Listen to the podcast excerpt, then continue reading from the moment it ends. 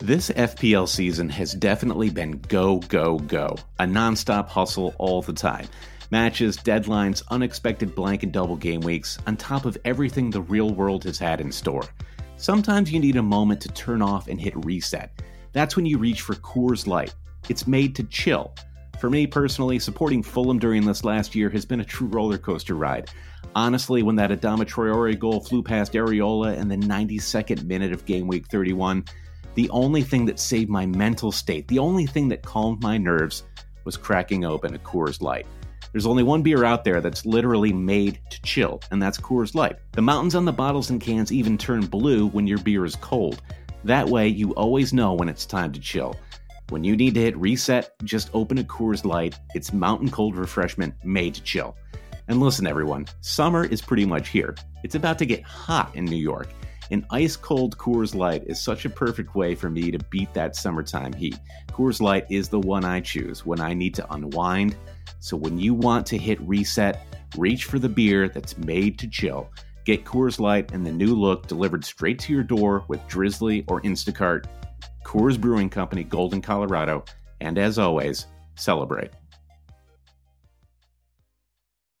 Hey there, my name is Ricky Smith, and I'm the founder of Random Acts of Kindness Everywhere, a nonprofit that simply does exactly what it says promote kindness everywhere. We know the world is crazy right now. If you are searching for a podcast that has a deeper conversation about race, my co host Angel Gray and I will be discussing everything going on right now on our podcast, Random of Podcast, on Blue Wire Podcast Network. To find out more, go to rakenow.org. Enjoy the show.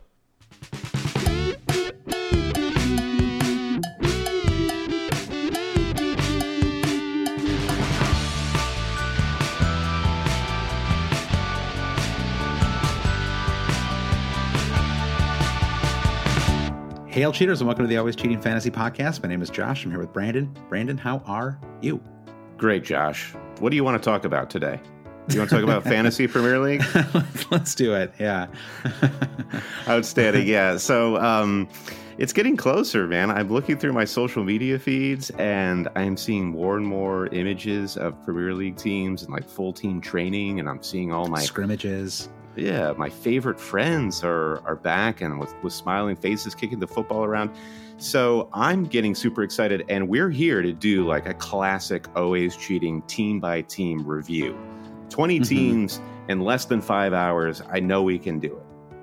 Yeah, I like favorite friends, by the way. To me, it's purely transactional, Brandon. I like these people for what they can do for me as a fantasy manager. You know, it's really, it's, and that's and you know i'm a paying fan that's you know that's this is this is the deal that we've struck with them yep. you know so yep. it seems uh so yeah we're gonna check in on all 20 teams uh we're gonna go uh usually we do this alphabetically we often do uh, our friend tom campbell who is uh um, recently just purchased some items, Brandon, from the Always Cheating shop. So uh, he gets a special bonus shout out at the top of this uh, Thanks, uh, podcast.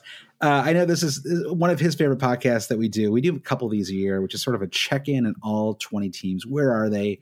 Uh, it feels even more important now because it's been a there's a three month gap. Uh, we're not doing mm-hmm. a mid. This is not a um, mid season performance uh, management uh, review or whatever. This is a uh, uh, who's still on this team. What do they cost? Um, I, you know, I think I, I actually think this is a podcast that even if you're not a fantasy manager, might have some uh, some interesting elements to it because I there were things that I had just completely forgotten about. I mean, um, you know, players who've been injured for ages. You know, people like John McGinn or uh, David Brooks, Brandon, the the uh, the Bournemouth legend, uh, David. He's Brooks, back, baby. David.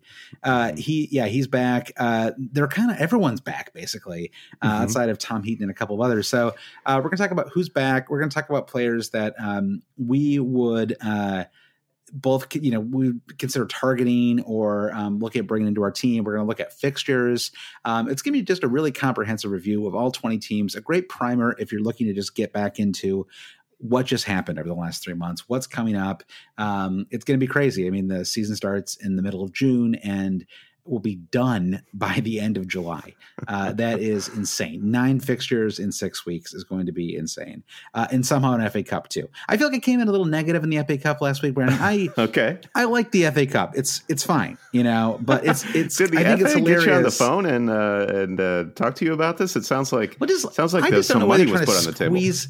If you're trying to fit nine fixtures into six weeks, and then uh, how are you going to squeeze an FA Cup in there? I feel like just wait until the end of July and then hmm get all eight teams to Wembley and do a round robin over three days or something like that. You know, do it like an NCAA basketball tournament uh, style competition. So anyway, uh, so that is what's going to happen in this week's podcast. And so it's it, it this tends to be a longer podcast for us, and so we're going to uh, you know be pretty pretty light in the intro here.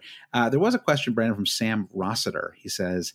Uh, he says, you know, this is a, a question that a lot of people who are just getting back into sports podcasts, right? The sports podcasts like ours and everybody else's have been dipping into the nostalgia well uh, Uh-huh. pretty heavily the last few months. And so now, and, which of course just means like a lot of people have just stopped listening um, because you know it's uh, there's nothing new. You know, I've again, noticed. it's transaction. It's transactional. You know, yeah, Yeah, you yeah. you give me the content and we pay, and sometimes we support you on Patreon.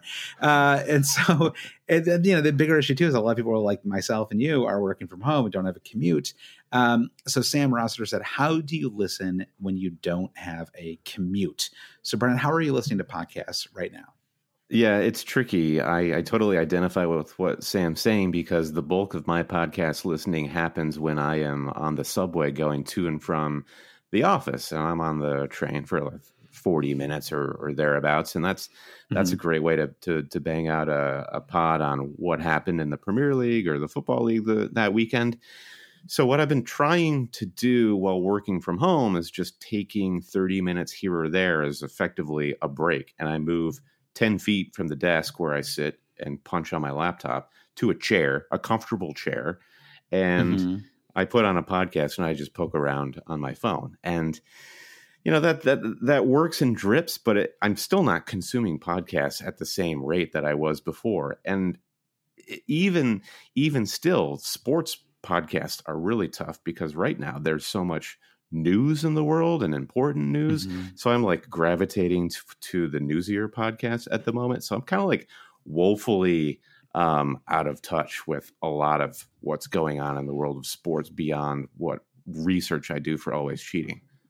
Yeah, I, I for me it's uh yeah cleaning. I like I'll even like it actually helps me clean more.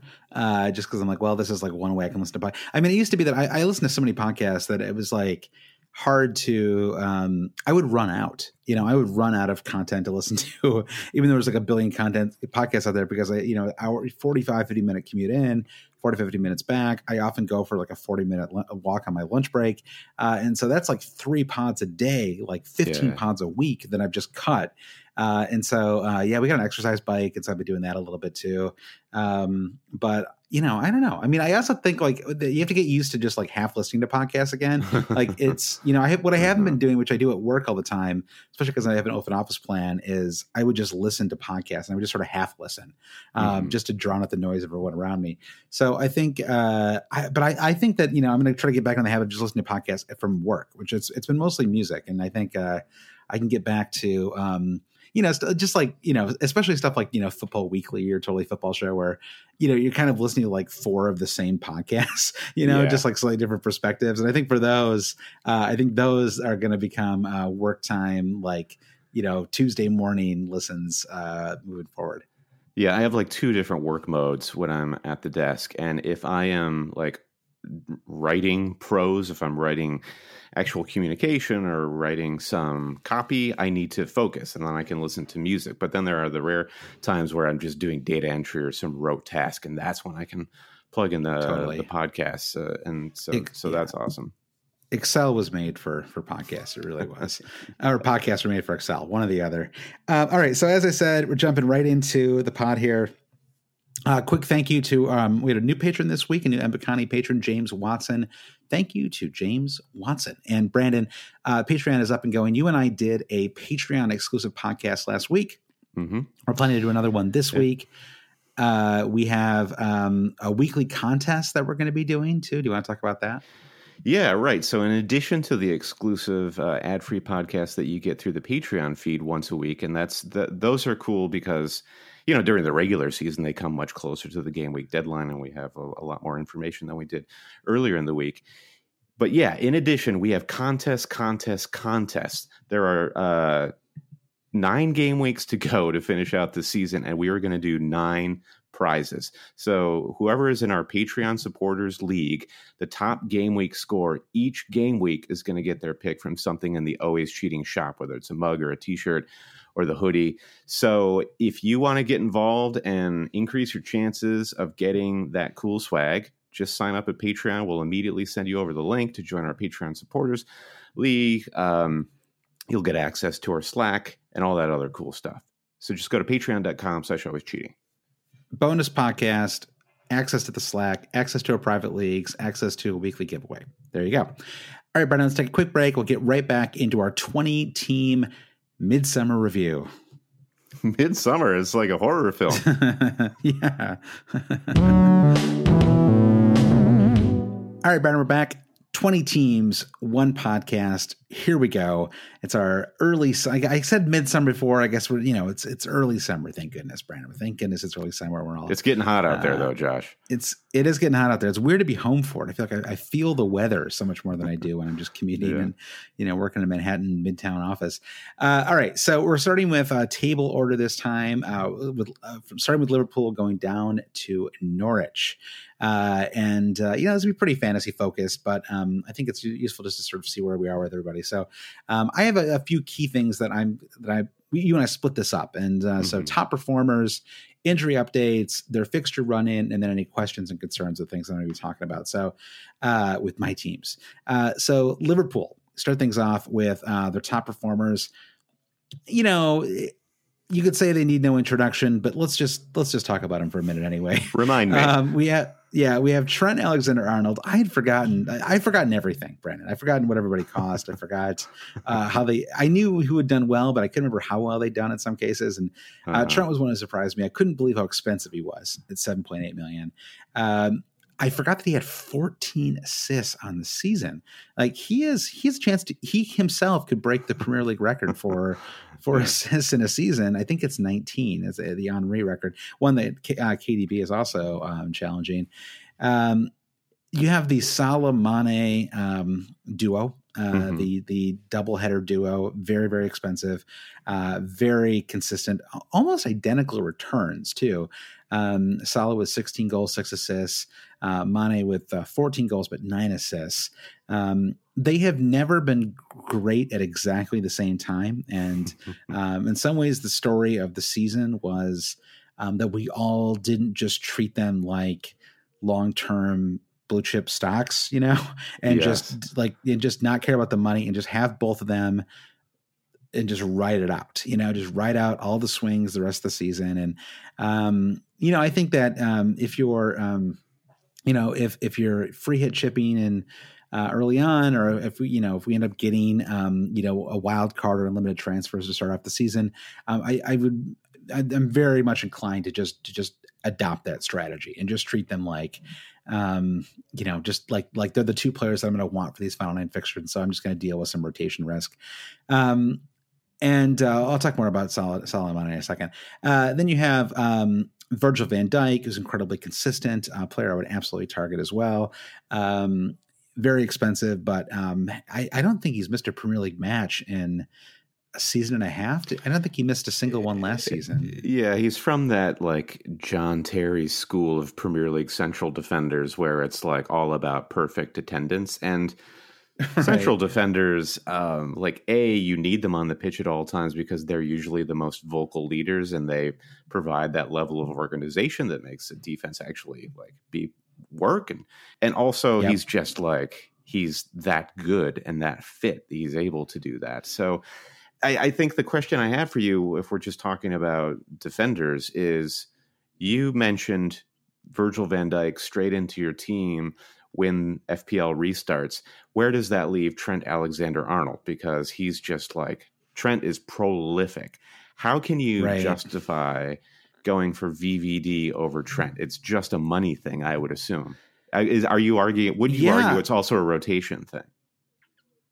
Well, eh, I was thinking it was a rotation thing, and um, and actually, I, I guess what I've said is sort of contradictory because I'm basically advocating for four players uh, when you can only have three for one team. Because Tremendous. yeah, and I, and I guess this is why it's always been so tricky to have Salah and Mane is because you, it's tempting to, to have two defenders uh, from Liverpool, and they were on an incredible run of clean sheets uh, down the stretch, really starting in late winter and heading into the spring. Um, yeah, I guess Trent is Trent actually. You know, the thing that's interesting about Van Dijk is, yeah, I don't think. I mean, I, I would suspect he probably starts eight out of nine of these matches. Um, the center back position in general, I think there is a little bit of rotation risk possible. Um, there's been a lot of. They actually have a, a pretty healthy number of center backs in their team, and a lot of them have been uh, nursing injuries at various times. But uh, at the moment, Van Dijk, uh, Gomez, Joel Matip, and Dejan Lovren are all healthy. Mhm. Um, so that is five. Was it one, two? Yeah, no, that's four center backs. Uh, it's four center backs, um, and I think they're all going to get used. I just, you know, uh, but I think that center, that second center back spot is going to be really tricky. Now Gomez could play a little bit of right back as well uh, when Trent needs to get spelled. I, I, you know, the the rotation stuff is is really hard to predict. Um, we've just never seen um, this many matches with almost no break you know, it's basically two matches a week for six weeks, and these players have also not played uh, for three months, and so it's not going to be, um, it's not going to be pretty. You know, I mean, there are going to be times when you're going to go into a game week, and because of rotation, you're going to have like nine players. You know, and that's just that's just something that's going to happen and there's going to be very little you can do about it and so i think like mentally you must have just like prepare yourself for this like do not treat this like it's game week eight or something Mhm. you know you don't have to treat this like the the uh, unusual start you know the unusual resumption of a of a very unusual season in an unusual year it's like a Um, you know, Lemony so- Snicket novel. yeah. So um injury updates, uh Salah, Robbo, and Adrian uh per Ben Dinnery are all nursing uh minor knocks. Um and Not uh, Adrian. Tell me it's not so. I, yeah, yeah. So Robbo, I mean, you know, I think Robbo is just sort of um he just falls down the pecking order a little bit because he's pretty expensive too, but he's not as good a fantasy asset as as Trent. Um and then, you know, the big question um that that is really hard to answer is Salah versus Mane. And I mean, I, you know, if you had to, you know, gun to your head, pick one of those two, um, who are you picking going into the restart, Brandon?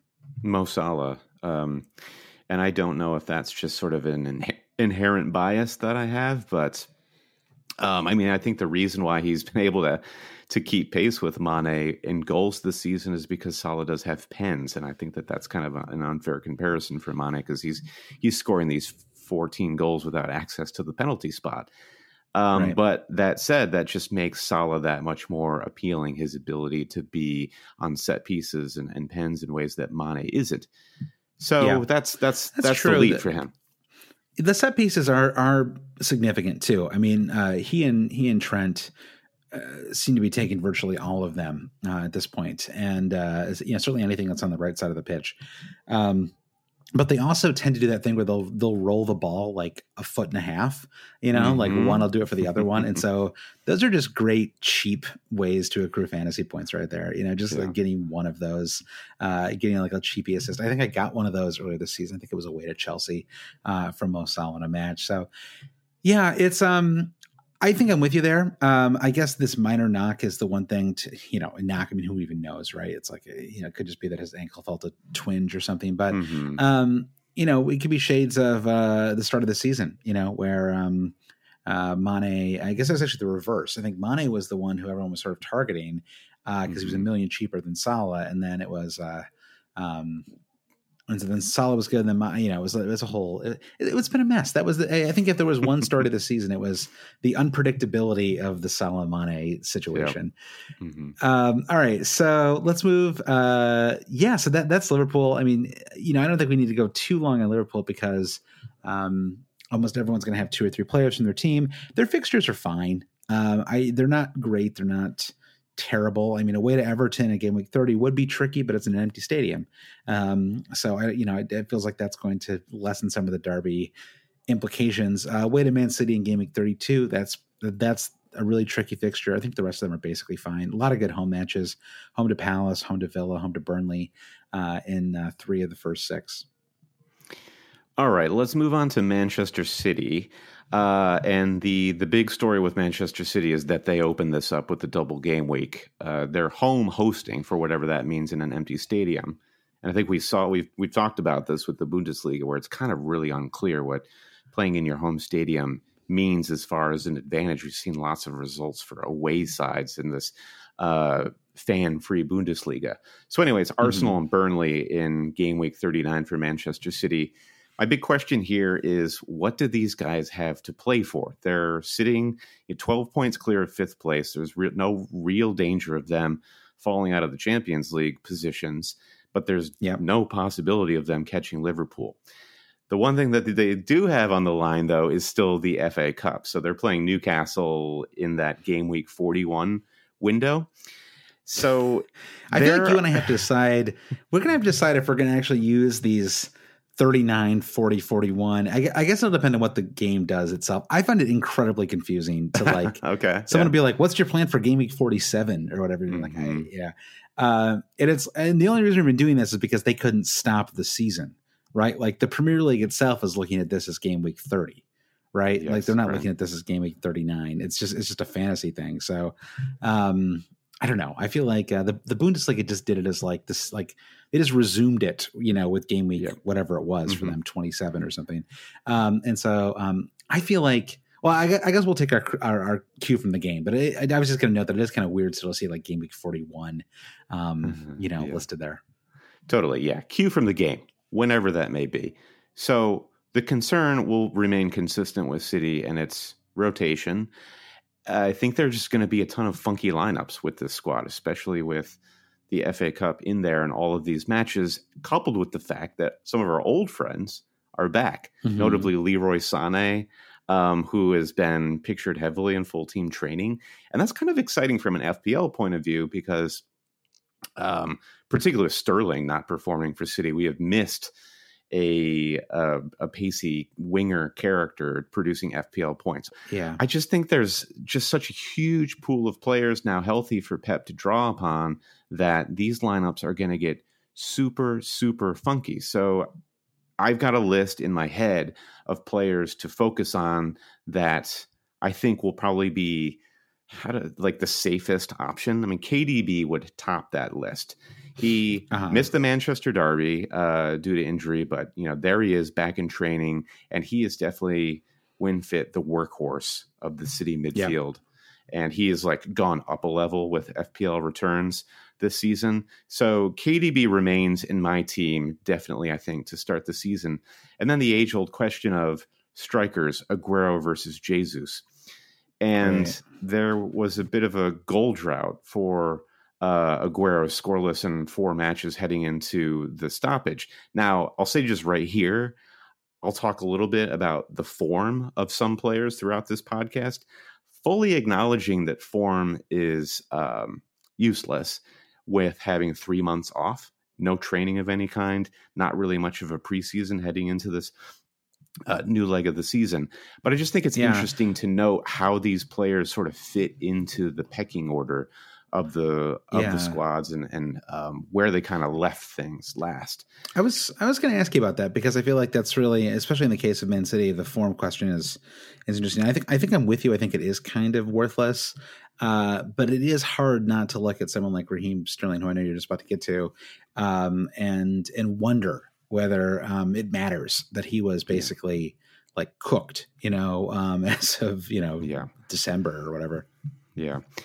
Right. So before we talk about the midfielders, just last on the strikers, tell me if you agree with this. I think Aguero will continue to be the preferred striker. And when it comes mm-hmm. to Jesus, I do wonder how Jesus will benefit from the five in game substitutions. There will be more opportunities for Pep to get Jesus onto the pitch. Um, yeah maybe that's at Aguero's expense, or maybe it's just only on the plus side for Jesus. So it kind of remains to be seen a what Jesus is going to look like coming back, and how much, how many minutes he's getting based on this new five in-game substitution rule and the rotation that Pep's going for. That is interesting. Yeah, like is he? I mean, nine point six million is not super expensive. It's it's it's you know reasonably affordable. Um, you know, anything under ten million for a player and a team is attacking as Man City um, is you know was an okay price, and so yeah, I mean, is he worth it as a super sub? You know, mm-hmm. like which mm-hmm. is what he'll end up being a lot. I, I don't know. I mean, possibly. Um, it sort of depends. I mean, I feel like as we talk about this, I'm like, yeah, you're going to want Trent, you're going to want Salah, you're going to want Mane, you're going to want KDB, you're going to want where, you know, it's like at some point you are going to run out of money, and so um, I think that you know the the forward position at Man City, I think, is a really trick one, especially because they have this double game week uh, to start things off. You know, and I think, I mean, it's going to be hard not to have three of their players going into yeah going into this game week. Um, so anyway, go back to uh, yeah, I, I, think for me, I think the way I'm looking at it right now is that KDB and Aguero are coming into my squad, like definitely yeah. to start. Jesus is a wait and see. Then there's the midfield. Sterling, you know, we you know we don't need to belabor this, but like he's just kind of been out of whack. Now there were some yeah. very compelling videos on City's Instagram with of Sterling looking very very hot to trot in training in the last couple of days. So it's it's kind of like is it a clean slate for Raheem where he gets to kind of return to form? But that said, eleven point seven million for Sterling. Yeah, it's a it's, lot. It's it's insane. Um, but for me, yeah, the the upshot is Sane at nine point three. You know, he's kind of a cheaper version of Sadio Mane, and I would love to see him come into the first couple of matches, do something, and then really challenge us as FPL managers of how we're going to deal with the Sane problem. I just, you know, I, I've always loved watching yeah. Sane play when he is in form. You know, the one question I don't know about, um, especially at the the level these these people are playing at, is, I mean, Leroy Sane has not played a competitive football match in like a full twelve months, right? Mm-hmm. Um, how? I mean, that has to be a factor, doesn't it? I mean, that like there's I don't know. Like, I mean, like you, you know, mm-hmm. I, I know it's been three months for some of these other players, which is a lot too. But it feels like that extra nine months. I feel like you, you, you know, it's going to take, a, and that's, that's a more serious injury, of course, too. It's not like uh, he was just like um, hanging out, you know, working out at the gym for three months or whatever. Yeah. Um, you know, he's so like, I, it's hard for me to imagine that he's going to get real minutes. I mean, I agree with you. I think it's it's it's really tempting or, or interesting at least to monitor, but um, I just can't see it. Yeah, fitness is one thing, and match fitness is a total other thing. So, you know, the prospect of Sane playing 90 minutes seems totally impossible. But then you think um, all of these players are going to lack match fitness. So you put a player like Sane in at you know the 60th minute, and what kind of mm-hmm. damage can he do? And then he kind of, he kind of morphs into the the whole Riyad Mahrez conundrum that we always deal with of like, well, he's going to start 50% of the time. It might still be worth it. I don't know. Um, yeah uh, but in interest, I was looking at Mahrez' stats, and he has scored seven goals this season. The only goal that he uh, he's only scored one goal when he's come on as a sub. He's only scoring when he starts. Um, yeah, which is I don't really don't know what to make heads or tails of that. So yeah, I think KDB and Aguero would be the the stars to shine when we restart. Then it's like, all right, do we actually need a defender? And this is where I, I've got no idea um, right. who's going to play. You've got the the you know Walker and Otamendi sort of lead the FPL point getters in City's defense, but you know I don't I don't know that I really want them in my side. And Laporte, he's super expensive at six point three. What yeah. kind of uh, shape is he in himself dealing with yeah. injuries? He had now he had come back right from injury. If he had played a, had he actually played a match for them?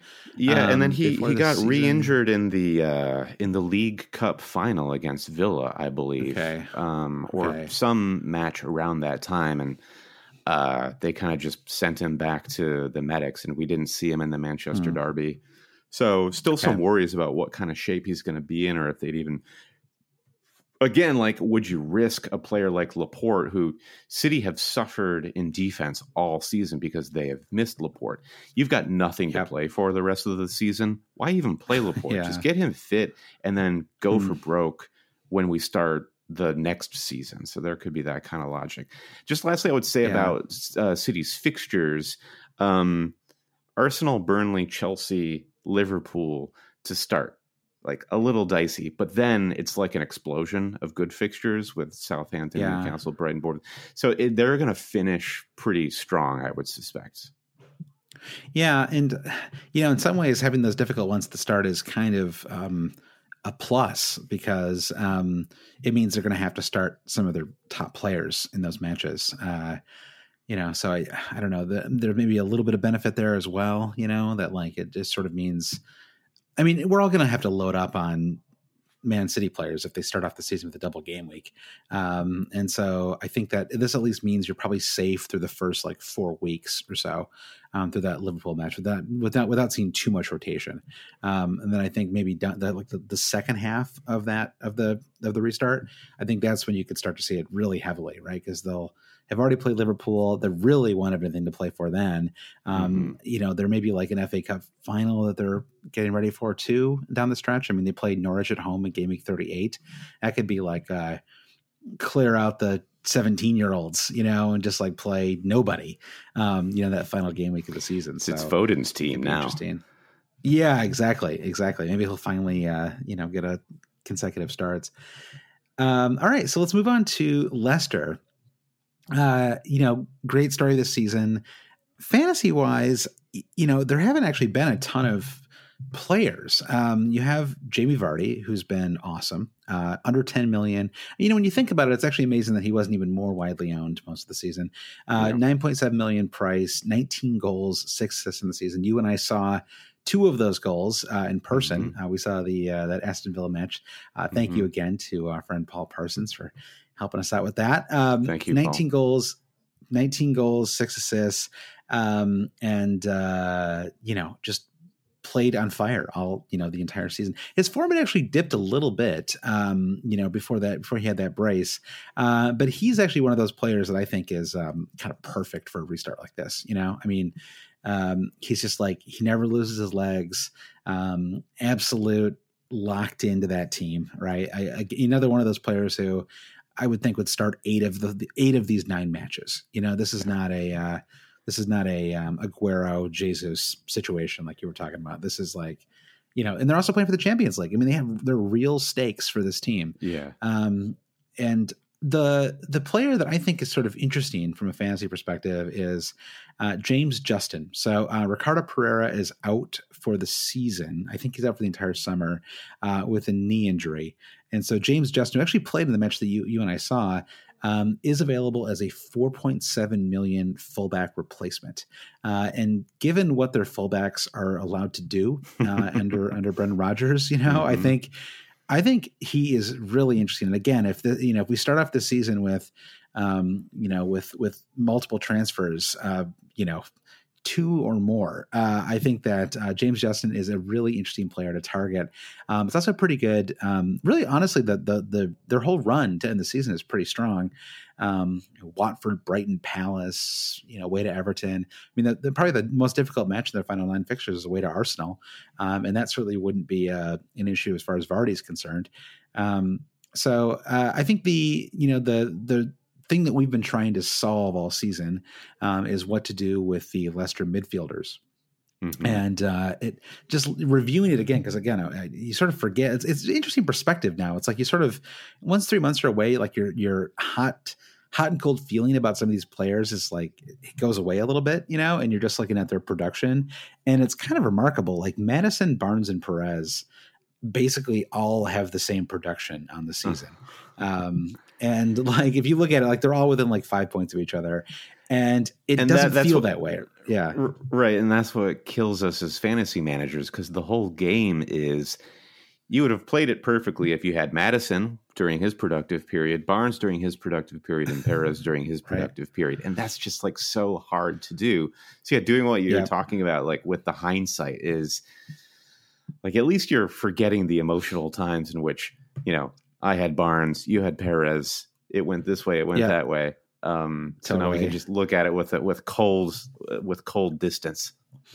What's interesting about Maddison too is it feels like he never really had a great run. Um, I, I, guess he actually did. I guess it was right around like game weeks. I'm looking now at game weeks ten through sixteen or so. Um, but he's been kind of awful since then. Um, mm-hmm. Game weeks uh, seventeen through twenty nine. Um, so that's what is that 13 weeks? He had one goal and zero assist across those 13 weeks uh, mm-hmm. which is i mean consider that he's on like every single set piece. He's on penalties when when when vardy isn't on the pitch.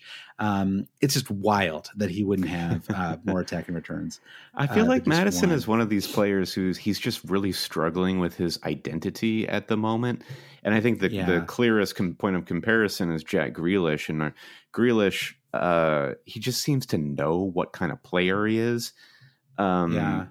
And Maddison just not quite there. He has he clearly has all these talents, but he just hasn't yeah. fully formulated what kind of player he's meant to be.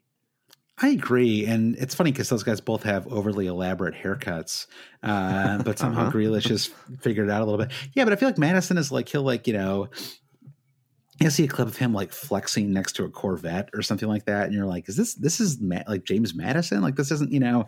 It's like it's like he thinks he's like a I don't even know, like a Raheem Sterling type or something. You know, like mm-hmm. he's like some kind of like superstar and mm-hmm. uh, like a superstar attacking midfielder or something. But um, I don't know. It's just like I, I, agree with you. I think the identity thing is is his is his problem right now, and um, it's like I just want him to be Dimitri Payet. You know, I just want him to be like, yes, you know, like key passes, um, badass on on free kicks. Um, even the free kick mojo has le- you know has left him a little bit. Yeah. So um, yeah, I think uh, the only other player in Leicester I'll note is um, is Soyuncu, who uh, many of us have already, and uh, you know, I mean, its ownership actually it's gotten down to fifteen point nine percent. Um, I think that uh, it's fine to keep him, uh, but I think uh, I think Justin is really interesting at, at 0.2 million cheaper, and I think he's probably more likely to get attacking returns too. Um, you know, really highly regarded young player. So. Um, yeah, that James Justin is my little. Um, that's like that's a little. He gets like the he's my star player for this section, Brandon. Okay, I'm giving him okay. a little star. I think he, I think he could be a player we're all talking about in a couple weeks. Well, so just like on Barnes and Perez, did your thinking come out with one of those two players for an alternate in the Leicester midfield, or it's yeah. just kind of a wait and see? I I think my feeling is avoid all three of them. You yeah. know, uh, they're not. I mean, Maddison is too expensive considering that he has the same returns as two players who are a million cheaper than him. Um, in some ways, he's the one you want the most because he's on everything, you know, and so it's just like he's going to get points by accident, um, yeah. or just you know someone's going to make a play off of a set piece that you know yeah. a corner kick that he sends in or whatever. Um, but yeah, I think I would just avoid all three of them. You know, I mean, Harvey Barnes had an amazing moment in the match that you and I saw, but that's three months ago. I, you know, I just don't think it's uh, relevant anymore. Yeah. All right, let's move down the table to fourth place and Chelsea. So Chelsea kick things off with Aston Villa, and then they've got a tough match hosting Manchester City. What do they have to play for? Well, they're in fourth place, and they're just three points clear of Manchester United, who are kind of surging, and they all have a lot of players back. Uh, and they're going to challenge Chelsea every step of the way for this Champions League spot. So I think there's a lot of pressure on this Chelsea squad. Plus, they're still in the FA Cup. Now, if I had to guess, I'd say the FA Cup will be lower down the list of priorities. Lampard would definitely want to deliver Champions League football to this club before an FA Cup is as cool as that would be. So um, I I do think that the stronger lineups will be geared toward league play, so the FA Cup involvement doesn't totally spook me. So yeah, if you look at the fixtures, there are some decent attacking fixtures for the run-in. So maybe we could just focus on their attacking assets. Like I said, it's Villa, and then after the City match, they've got West Ham, followed by Watford, and then it's uh, Norwich uh, later on. So I expect some of these assets to be scoring some goals. Now, Tammy Abraham, uh, he's at seven point five. I kind of like this price still for Tammy. Mm-hmm um, given that he's uh, presumably back from his hip injury. He was a part of that scrimmage that you mentioned at the start of the the yeah. pod. Um, you just kind of just I feel at, at that for at that price at seven point five, I do want to see him do something uh, against Villa in order to justify something like that because there's a ton of competition in this price bracket for forwards. You're talking about yeah. Jimenez, Ings. I mean, even somebody like Pukki who could operate as a as a somewhat cheaper differential at six point five. I'm going to talk about Calvert Calvert Lewin in a little bit. Um, yep. So there's competition out there, and I just think Tammy's got to earn this spot back in our in our squads. Yeah, I forgot how cheap he was. Another player whose price I just completely forgot. Uh, he also could be in the shop window a little bit. Um, uh, Chelsea just uh, spent a fortune on Timo Werner, um, kind of to the surprise of many. Um, a lot of people thought that he was uh, making his way to um, Liverpool. To Liverpool, yeah. And so, uh, you know, for Werner to join, um, that now Werner can play with a. Not that you know, we don't need to get on the Werner thing too much. We can save that for our game week our, our, our 2020 2021 season preview but um, i think werner is um, probably going to uh, immediately slot in as the tammy replacement. I think that um, they could play together but I, i'm not sure that would happen. I'm not sure that that's what Lampard has in mind, and so it could be that Abraham is actually gets moved. Um, I don't know if that's a move that happens this summer, but if they spent a fortune on Werner, they yeah. may actually need to recoup that by by moving Abraham on. Apparently, um, Olivier Giroud just signed a contract extension too, which I'm kind of shocked by, considering how much he was complaining about not getting he, enough minutes. He must love London. He must absolutely love it there. But I, I, I, yeah. I totally agree. I think it could not have worked out better for Chelsea, and that Abraham has had a pretty good season, and they've probably increased his value like more than they could have anticipated. So they could sell him on at a, a pretty decent price. And yeah, there's there's no way that he plays with Timo Werner. I don't think so. Yeah, Abraham. I think he he's just sort of a um, pin him to your dream board for a later date, and then you get to the Chelsea midfield, which is just like it's a cluster of very versatile uh, players at compelling price tags who you're just yeah. kind of like slightly unsure about. It's very Lestery, isn't it? It's kind of the same thing. Yeah, you're right. You're right. It is Lestery. You've got Mount and Pulisic is back. And then Pulisic um, I don't know if I'm just seeing this through American eyes, but he was very active with the keepy uppies on his Instagram during the shelter in place. Mm-hmm. He was just juggling all over the place. Um, lest we forget, like he had a, spot of, a, of incredible form. So you know he has the ability to get Frank's yeah. trust and to actually do something for FPL returns. And then there's Willian, who you know he is like forever never meeting his FPL potential so I'm not not too bothered by him. But the exciting return after three months, I think, is Ruben Loftus Cheek, and his price is now at six point three. And if he is back to health, and you know we're talking about this with regard to Sane, like there is health and then there is match fitness. Uh, so it's it's mm-hmm. hard to say if Loftus Cheek will ever get a start over the course of these nine weeks, or he just kind of comes in to make an impact late in the game. But yeah. um, I think he is a player that will continue to grow in stature and uh, just one yeah. to flag. You, and I were talking about him just a while ago, and I think it was uh, we were. I was saying that he was, you know, of the eight matches that you and I have seen in London, or seven matches. Um, weirdly enough, Ruben Loftus Cheek was the one player whose physicality stood out more than any other. I was like, oh yeah. my god, like that guy is gigantic, um, mm-hmm. and uh, obviously hugely regarded. But yeah, a little a little snake bit in terms of injuries the last uh, yeah. uh, last couple years, three years or so. So, last guy we need to talk about with Chelsea is the man, the myth, the hair, Marcos Alonso, who mm-hmm. found a bit of form uh, before the uh, for, before the stoppage, and at six point two, three goals and one clean sheet in the last three matches, looking like eight points, sixteen points, six points. So here is the challenge: like, how far are you willing to go with Chelsea? How much money do you want to spend? Uh, you you you've been talking about the um, value of a central defender or a, a defender that's nailed on, that's always going to start, and that's Azpilicueta for Chelsea all day, every day, and yeah. he's out there grinding and training right now.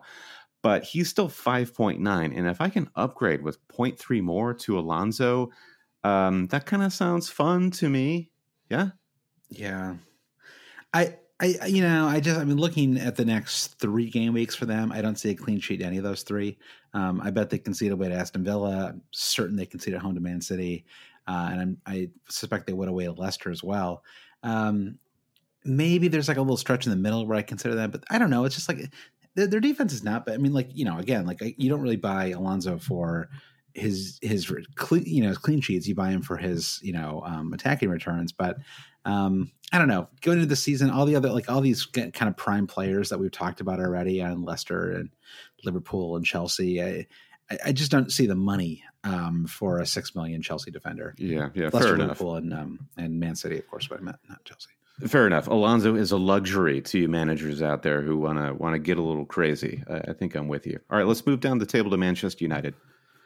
Yeah, Man United, uh, interesting season for them for sure. Um, had one of their best moments uh, right before everything uh, went um, kablooey. Um, they uh, and they actually uh, they're they're doing well in the Europa League too. Actually, before everything uh, went you know went chaotic. I don't know why I'm, I keep I keep putting myself in this weird corner. Um, so uh, the top performer, uh, Marcus Rashford, of course, 8.8 million, uh, 19 goals in all competitions before his injury. Was injured. Um, in I can't remember what month it was anymore. Was it January or December? Um, but was you know was out for a few months and is now uh, healthy and in fact expected to be ready for the first match back at Spurs. So mm-hmm. the game week uh, 30, you know, or whatever. We're let's just stay with let's let's stay with the normal Premier League schedule for now, just because it's easier to to, as you, you know, like think about it that way. So yeah, so uh, back for um, the first match back um, away to Spurs. Um, as is Paul Pogba, interestingly. Um, you know, one of the questions to think about with Man United is whether Pogba 8.3 million, zero goals, two assists on the season can be worth anything in fantasy? I think the answer has to be no until we see otherwise. That being said, there is another player. There is there is another Brandon um, Bruno Fernandes, 8.6 million.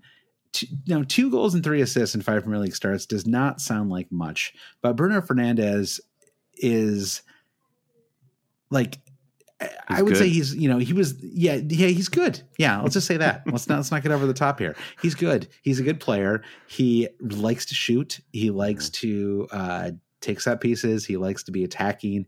He was really fun when you when you, you, you and I went to the Manchester sure. Derby. He was yeah. very you know very active in that match. He um, likes weird penalty run ups, just like his friend Paul Pogba. So they'll get along that's famously. that's unfortunate, but yeah, um, he's just fun and he's not super expensive. And I think that he's at the, like kind of the perfect age too. You know, mm-hmm. uh, we talked about this a little bit last week's pod, but you know, you don't really want anyone who's super young or super old in your team on the return because um, there's just some there'd be like a higher risk of rotation. Uh, mm-hmm. But he's kind of in that like perfect prime of his career, you know, mold, um, and uh, a little bit like a, someone like a Aubameyang, where you just like I, you just kind of expect them to start eight out of these nine matches. Um, so yeah, so I think that um, I think Bruno Fernandes is super tempting. Um, their return is it's actually pretty good. If you just looked at the Spurs match away, that may be cause for concern. Uh, you you can see Mourinho trying to make things um, very painful uh, for Man United. Um, you know, in his first first time meeting them since he's you know um, uh, returned to the Premier League since getting did he get sacked or did he just go at the end of the season? I can't remember what happened with him. He no, he did get sacked, right? Um, totally. Yeah, because they got they, they brought in Ole as the, as the caretaker, of course. Yeah. Um, yeah, everyone has to forgive I don't know. Yeah, uh, we, we need a little uh, a little time to get ourselves back. Uh, I'm like remembering this. Give us a little, a little time and space, everyone, please. yeah, give us give us space in this difficult time. um, so, um, yeah. So anyway, uh, but if you look past the Spurs match, um, it's Sheffield United, Bournemouth, and Southampton at home in three of the. God, actually, they're all good. Sheffield United, Brighton, Bournemouth, Aston Villa, Southampton, Crystal Palace, West Ham. I love those fixtures. Uh, you know, so it's, it's, one of those cases where if you know when you're building your team, it's so hard not to look past that first match sometimes. Um, mm-hmm. You know, because you sort of see it. You know, you get your perfect starting lineup, like going to the next, the next, you know, uh, going to the, the upcoming match, and you just don't want to load up on players for the matches after that. And I think this might be a case where you should really consider someone like Fernandes because it is such a, a, a nice um, run after that.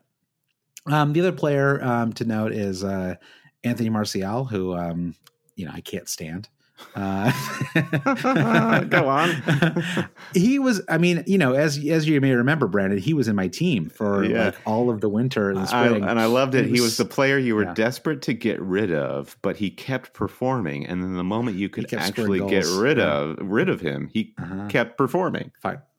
It was so frustrating. So I yeah, I had whatever. You know, I got some goals out of him. It's fine. I hate watching him play. I, am just not a fan. You know, he's probably my least favorite footballer in the Premier League. I mean, I just he's got a case uh, of the uh, Mesut Ozil about him. Very, very he horrible body language. Horrible body language. Uh, you know, not um he doesn't seem happy when anybody else scores. It, it's just it's like little things. Like and I guess it's like we're talking about like least favorite player of a certain quality level. Like I'm sure, yeah. you know, there are players who I wouldn't enjoy watching on like you know, the bottom of the Sheffield United bench or whatever. Shrewsbury um, Town, so, we're looking at you guys. Yeah, yeah. Uh, but yeah, Martial is uh, he's he's fine. He's actually had a reasonably good season, I guess. Uh, you know, eleven goals, three assists, playing as an out of position forward too. Um, so that that is a consideration. But uh, give me Fernandes in his set pieces, and honestly, I, I don't have the shooting numbers handy, but it feels like he's he's shooting on goal just as much as uh, as Rashford is, and so. I think you know over the stretch run, I, I wouldn't be surprised if Fernandes um, outscored him, and he's certainly going to get more assists. Yeah. Anything else on United before we move on? No, um, just I guess the last thing is just that um, I think that they're going to play a lot of really strong lineups because, as you noted before, they're just three points behind Chelsea, mm-hmm. um, and so I think that the race between those two teams for the final Champions League spot um, could lead to a little less rotation than you'd see with some of the other teams. Josh, you've given me the perfect segue to Wolves, who are five points off of the Champions League positions. Now, given the competition between Chelsea and Manchester United, I think it's kind of a tough ask for Wolves to get into that fourth spot, but they low key might have the best fixture run out of all of these teams. And I'm looking at them playing wow. West Ham, Bournemouth, Villa, Arsenal, Sheffield United, Everton, Burnley, Palace, and Chelsea. I don't know. I just think that that's a pretty good run for them, a team that knows how to score goals. And seriously, um, I think they could like secretly be one of the more important teams for our FPL squads in the next nine game weeks. Yeah. So, um, I, I just things... had to go check. I had to go check the site to see if I actually had Jimenez in my team still, uh, mm-hmm. uh, and I do. So hey, that's nice. Wasn't sure. And yep, yep. so I, I think I think the key for Wolves is going to be how do you build basically a Wolves segment of your FPL team front to back because I think a defender and a striker are imperative. So Jimenez is you know, you could you could debate between Jimenez and Jota, but let's just be clear: like Jimenez is the guy like regardless mm-hmm. of form and all of that, he is just the guy. He's uh, awesome. Uh, He's more awesome player. more the expensive. opposite of Anthony Martial. yeah, there will be the temptation. You see Jota's at six point four, you know, and you're trying to get that other like premium midfielder. You're like, maybe I'll just downgrade Jimenez to Jota, but I just think whatever you can do, Jimenez is the guy. Now that all of that that I just said Jota is coming off of the biggest high from shelter in place. He is the reigning Premier League FIFA Invitational champion, beating Trent Alexander Arnold in a marvelous final wow. FIFA 20. So if yeah. this guy doesn't turn his FIFA um, victory into on the pitch greatness, I don't know what's wrong with him. yeah, and uh, I didn't realize. Yeah, he had two double-digit return matches right before the season ended as well. Um, a 16 point return. Now, again, this doesn't even matter of form, but it's just like it's it's a reminder of how explosive he can be. Yeah. The problem with Jota is he's a slow starter. Um, the last two seasons in the Premier League, he is he's taken a long time to get to get his feet, and uh, you know, I, you wonder if it's going to be the same issue here that he's like just one of those players that needs um, it happens like in baseball a lot too, where there's just hitters who just start the season slow every season, and uh, you know I wonder if that if that's just too short is. And I think because he started the last two seasons so slow, that's enough to scare me off him. You know, mm-hmm. having him in my team. Yeah.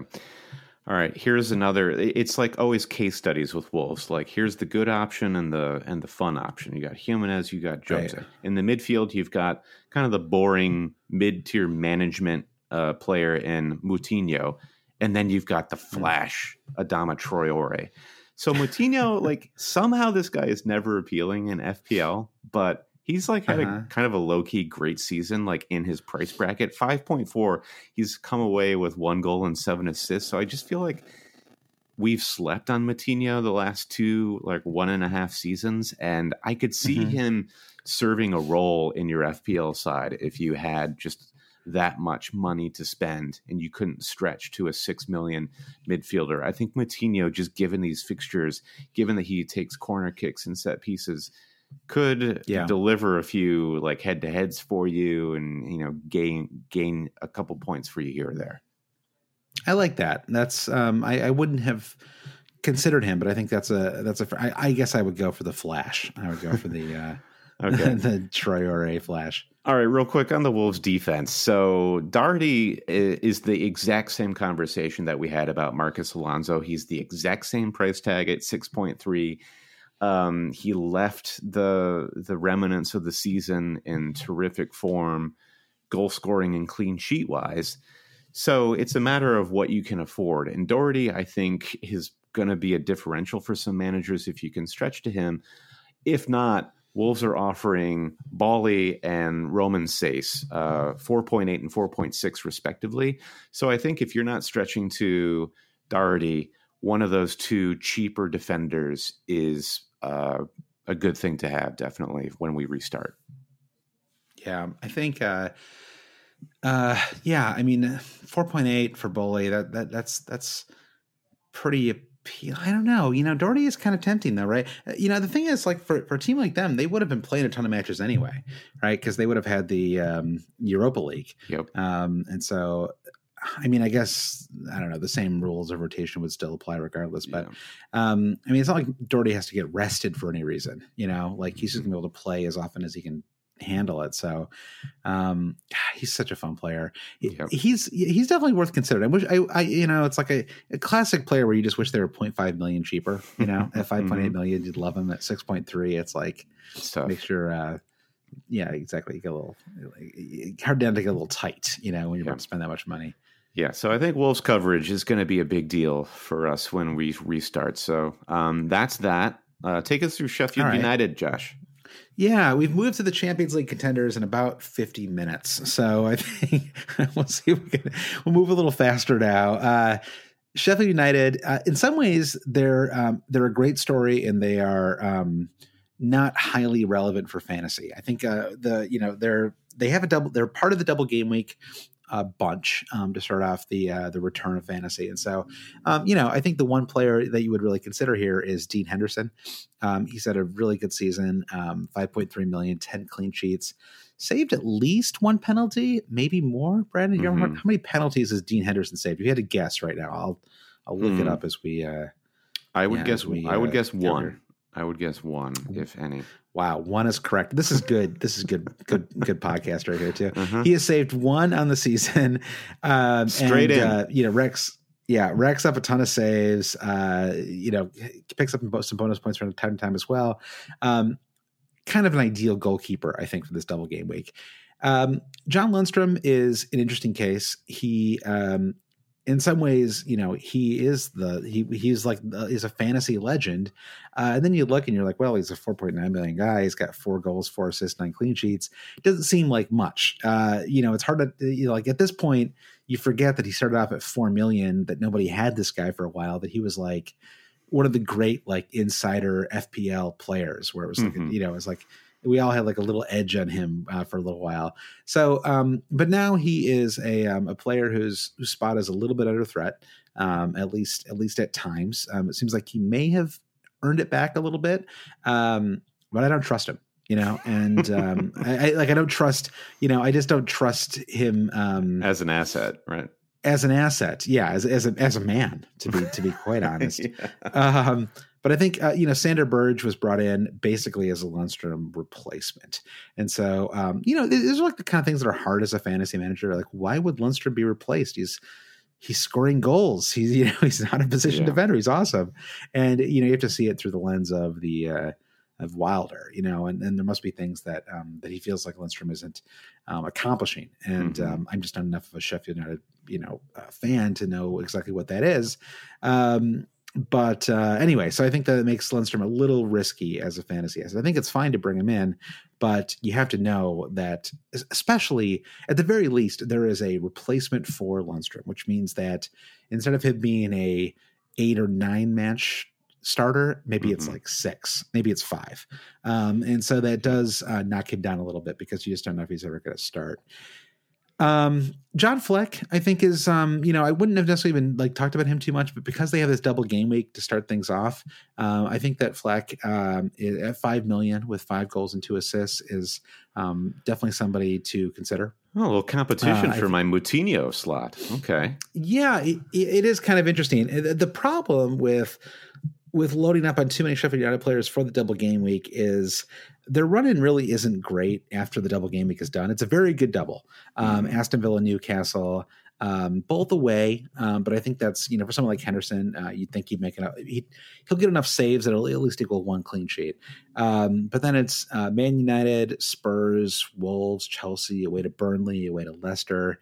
Um, just not not a not a great run uh, for the Sheffield United team, and uh, they also, you know, they were one of the teams that that voted against the five substitution rule, uh, partially because they were um, they were worried about their own squad depth. Um, so, but of course, the five substitution rule did go through. Uh, so we will see if um, you know that squad depth and let. Yeah, yeah, exactly, and it got exposed. Um, so we'll see. Um, we'll see what happens uh, with them. I think it's you know, unfortunately, they were they were really you know had a chance for Champions League spot, and I think um, I think this this compressed schedule is probably going to hurt them.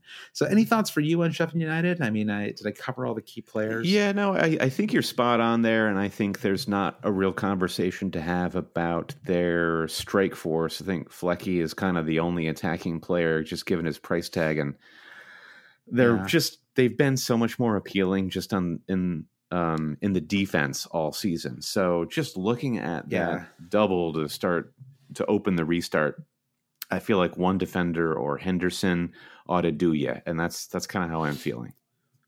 Yeah, maybe like an Egan or an O'Connell. Mm-hmm. You know, yeah. 4.6, 4.7 million, who you could sort of treat as like a fourth or fifth defender, not start them all the time, but just start them for this double. Um, yep. That might be something uh, to consider. Yeah.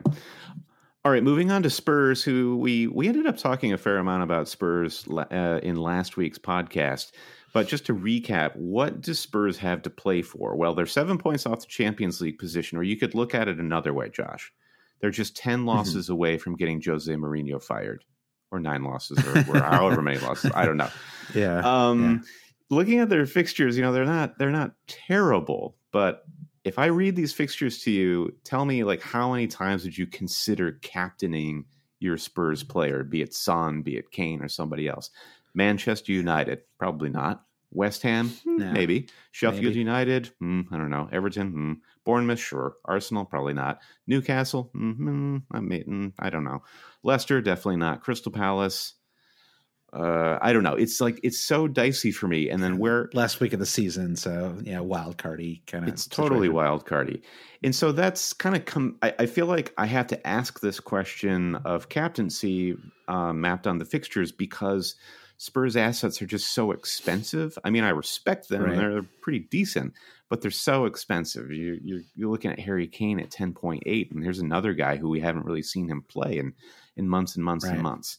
So we agree Leroy, that little little Leroy Sané issue there, right? Where it's like, does he have the match fitness to has it to play a lot? Has match fitness ever mattered to Harry Kane though? You know, he he like rolls off the gurney said, and says, "Put me in, coach." This is what we said about Alexis Sanchez though for years, you know, and then suddenly Sanchez couldn't play, and so we'll see. You know, I mean, I I, I agree with you, but I mean, yeah. I don't know. We'll see. Yeah. Right. So it, it's like so much in the attack to consider for Spurs. And um, we agreed last week that Son is by far the most appealing attacking asset. And 9.7, you know, he's up there. He's, he's kind of competing in the premium midfield bracket with the likes of, you know, if you're considering getting both Salah and Sadio Mane, you look at Son and you're like, well, I could shave a few million or a few points million. Yeah off my uh, team value here and, and squeeze in a better defender. yeah. So that's the appeal yeah. of Son right there. And I think that you could justify having Son considering you wouldn't even captain him. That that brings me to Harry Kane, where I'm just like, I, I need to see him play what he looks like before I'm willing to shell out for him and consider even captaining him. Yeah. Um, yeah, I, I, I feel you on Kane. Um, yeah, Son is is really.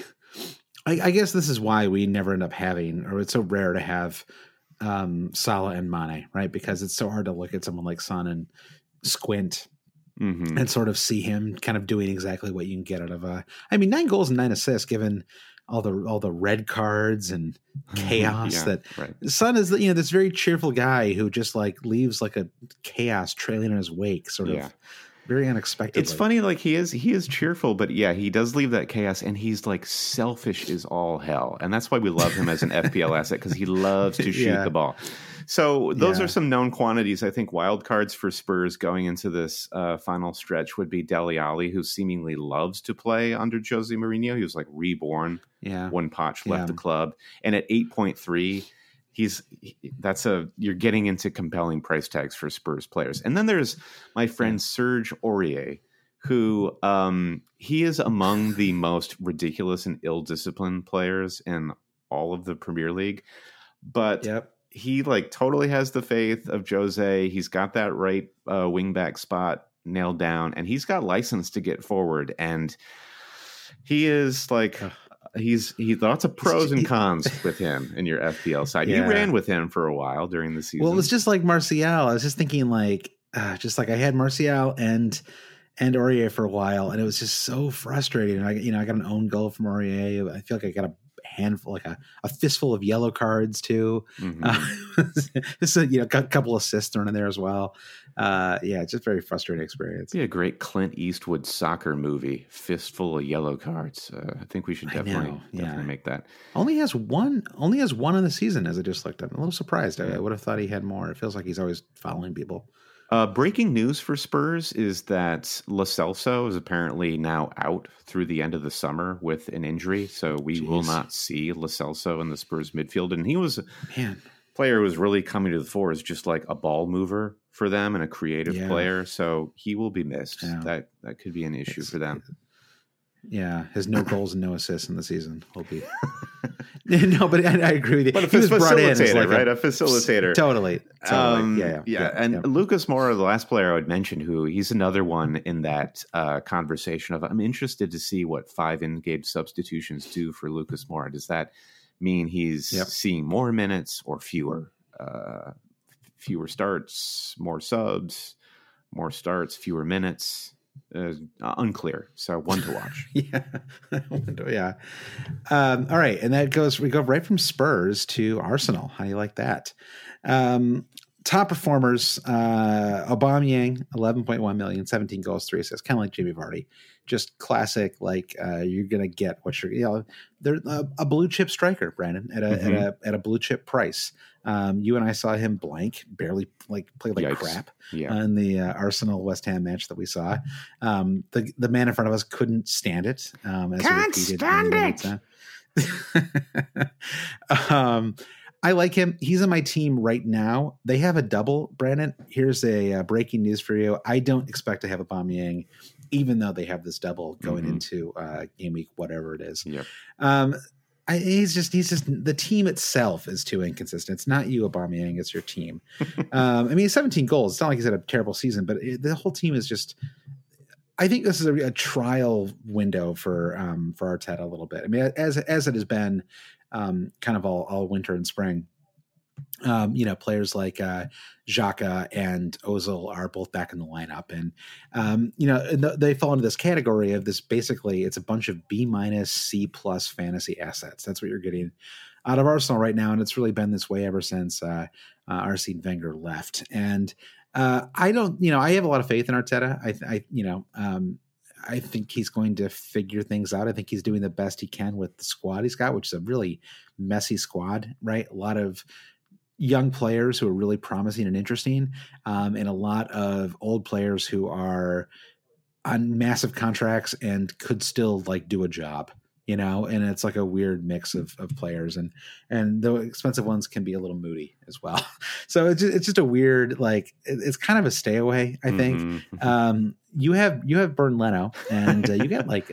like eleven points or something out of him, didn't you? In that match that we saw, uh, uh, I feel like he really came through for you. I did. He got the clean sheet and a fair amount of bonus. She's. I'm like looking at the fantasy site, and it's like it never happened. Like I don't even know how to see see the points.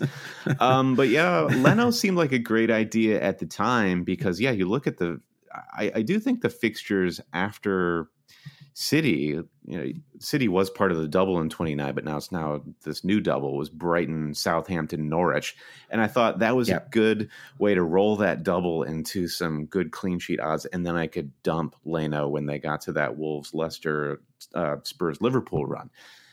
Given given all that, yeah, I think if we assume I can just have a clean slate and this restart, Leno is gone. And I think we have mentioned players like Henderson, and we'll talk about um, we'll talk about Nick Pope in a second here. Lots of other cheaper, yeah. more interesting goalkeepers to fill that place. And I'm I'm with you. I yeah. think Arsenal just are kind of be going to be non-existent for this FPL stretch. Yeah, uh, if Leno was even four seven or something, but yeah, five million, it just doesn't feel like um, anything more than like a one week punt kind of player. Yep. Um, so uh, injury updates: uh, Bellerín and Holding are both back to full fitness. Um, Bellerín still too expensive to be considered. Five point five million. Holding is only four point four. So if he were to earn a spot as a center back or uh, possibly, I guess, as a fullback in that team, um, he might be worth at least keeping an eye out for. Um, Saka is another player who it's kind of interesting. He's an out of position midfielder.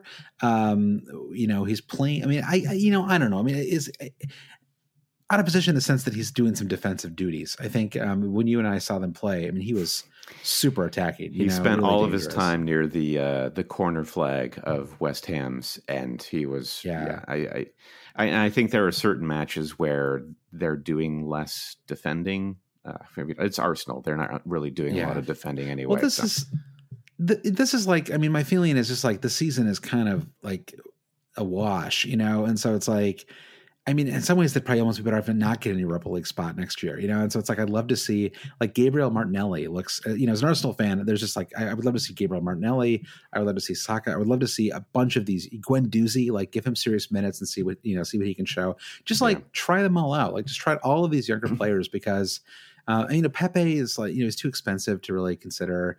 Um, you know, Xhaka, like, come on, give me a break with Xhaka, you know. um, Get and, out of here. You know, I think Aubameyang. I mean, Aubameyang is another one. is interesting too because I don't think he's been offered a contract um, extension, and so um, I think he's signed through next year. I actually should have looked this up before we started talking about. Um, so there, you know, it could be that he is a little bit of risk at minutes as they as they decide. Actually, whether he has a year left or not, um, if he only has one year left, they'll probably look to shop him if they're not going to yeah. offer him an extension. Yes, definitely. Um, and so so there might be some rotation risk uh, with him as well. And I think Lacazette's the same way, where he's just um, he, under Arteta, he's not been a consistent starter. Um, so there's no reason to expect him to be. Um, so yeah, Arsenal, it's a Aubameyang or bust, I think, uh, at least for right now.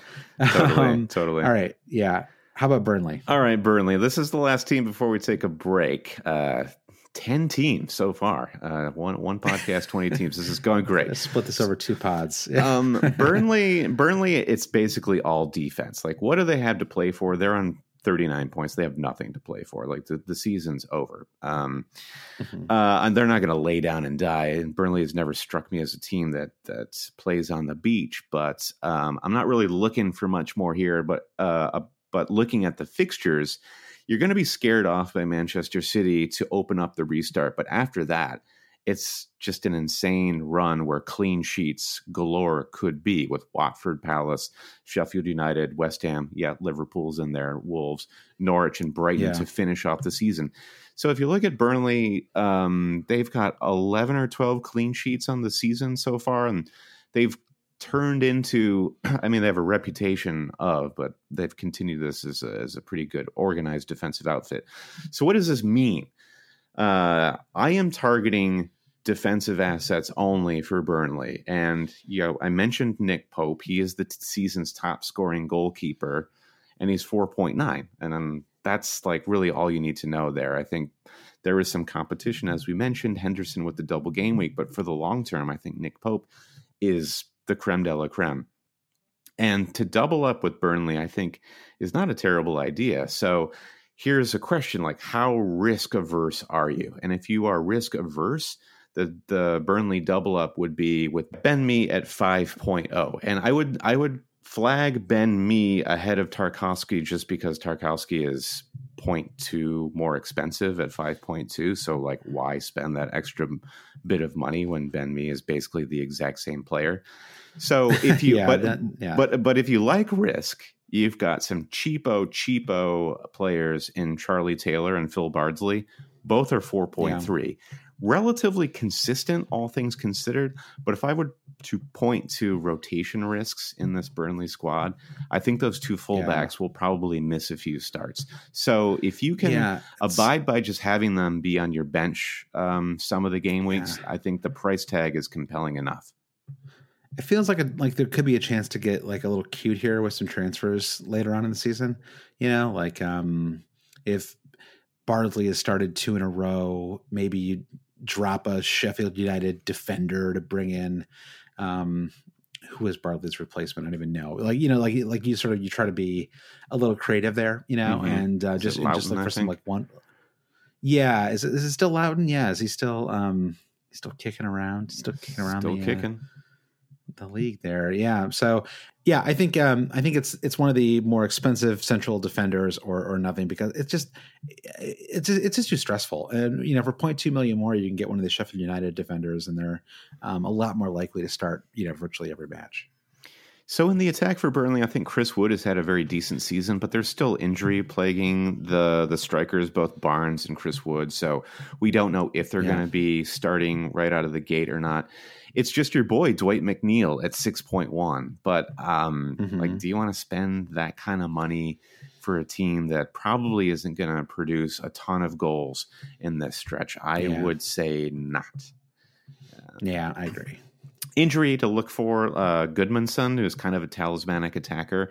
He is perhaps back from injury at this point. I haven't seen him in any of the like training photos, but 5.9 Gudmundsson is always good for it when he's healthy. We haven't mm-hmm. seen that this season, but uh, one to watch yeah. for as as this unfolds. So that's Burnley. It's okay. all defense for me. Gotcha. Yeah, I think that's that, that that that seems like a fair assessment. I think I agree. I, um, yeah, and I think those those forwards, I, like you said, I think you can you can find better value elsewhere. Um, all right, let's take a quick break, and uh, we'll do uh, teams 11 through 20, Brandon. Maybe we'll have to Yikes. do lightning round style. Okay, okay. We'll be back. Yep. Hey guys, there is no shortage of action going on right now at our exclusive partner, BetOnline.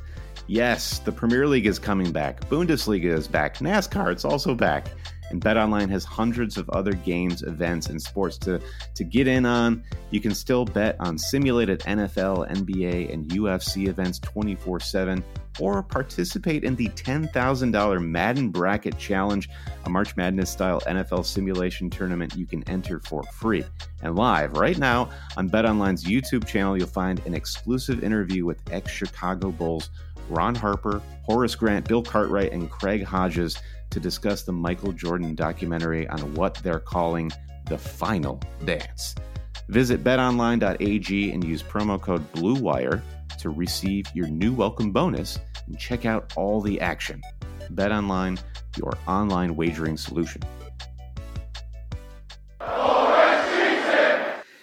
All right, Brandon, we're back. We're moving into the bottom half of the table, and so uh, I think we can be a little faster here with some of these teams too, because um, they're just not flooded with, in most cases, flooded with with with a lot of fantasy assets. Anyway, right? Um, mm-hmm. You know, they don't tend to uh, score as much or or keep as many clean sheets. Uh, so, uh, Crystal Palace, a uh, couple performers. Uh, you know Zaha, so a, bit, a little in the Ryan Fraser camp, where um, you know wanted to leave, didn't leave, sulked for a long time, and then started to you know look a little bit better. Mm-hmm. Um, and uh, but you know the the final numbers are not were not that hot. I mean, six point seven million. He's got three goals and five assists. I mean, this is a guy who that's so bad. You know, think yeah, thinks of himself as a Champions League level player, and you know, it's like he should be at least getting Jack Grealish level production mm-hmm. um, at, at Crystal Palace. Yes, totally. Um, Yeah, and it's kind of frustrating. He's just been it's been a frustrating season for him. Uh, Jordan Ayew is a player who I probably haven't given enough due to this season. Mm-hmm. Um, Five point two million, eight goals, two assists, and he had good late season form. If that you know to the extent that matters, I think in this case it only matters in the sense that it means he's probably very likely to um, get a lot of starts. You know, um, get the majority of the starts. Mm-hmm. Joe Williams, uh, or not Joe, uh, Joel Ward, uh, 4.3 million, um, one assist, six clean sheets. So you get what you pay for, Josh. Yeah, 4.3 million. I guess that's not that bad. Uh, he is uh, back and healthy. Every, everyone in general actually seems to be back and fit with this team. Uh, sadly, Lord Sorloth is still on uh, loan. Boo. The uh, fixture run in is not great, uh, pretty bad, actually. Um, they uh, they play Liverpool away, Leicester away, uh, Wolves away. Uh, they play uh, Spurs at home. They play Man United at home. They play Chelsea at home. Just not awesome. Even the Bournemouth match away is uh, not great from a not great from a, uh, a, defensive standpoint anyway. And so, um, you know, I think the question is: Is there anyone that you'd want? Um, and outside of Jordan Ayew, um, I, I don't think so. And even mm-hmm. Ayew, I think, is more of an enabler type player, yeah. not a starter every week.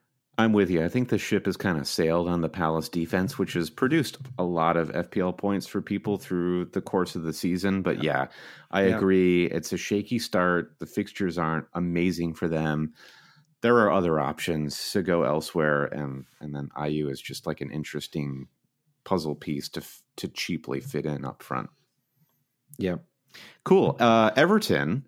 Um, actually, I think they're an interesting team to talk about. Uh, looking at just their attack, what does Everton have to play for? I think that these players are just kind of playing for their standing next season, whether they want to be star performers at Everton next season or get moved elsewhere having uh, Andre Gomes back from injury uh, will be u- really useful for their midfield. I mean, I wouldn't suggest that Gomez in, is an FPL asset, but it's just favorable for them um, more efficiently moving the ball around that midfield.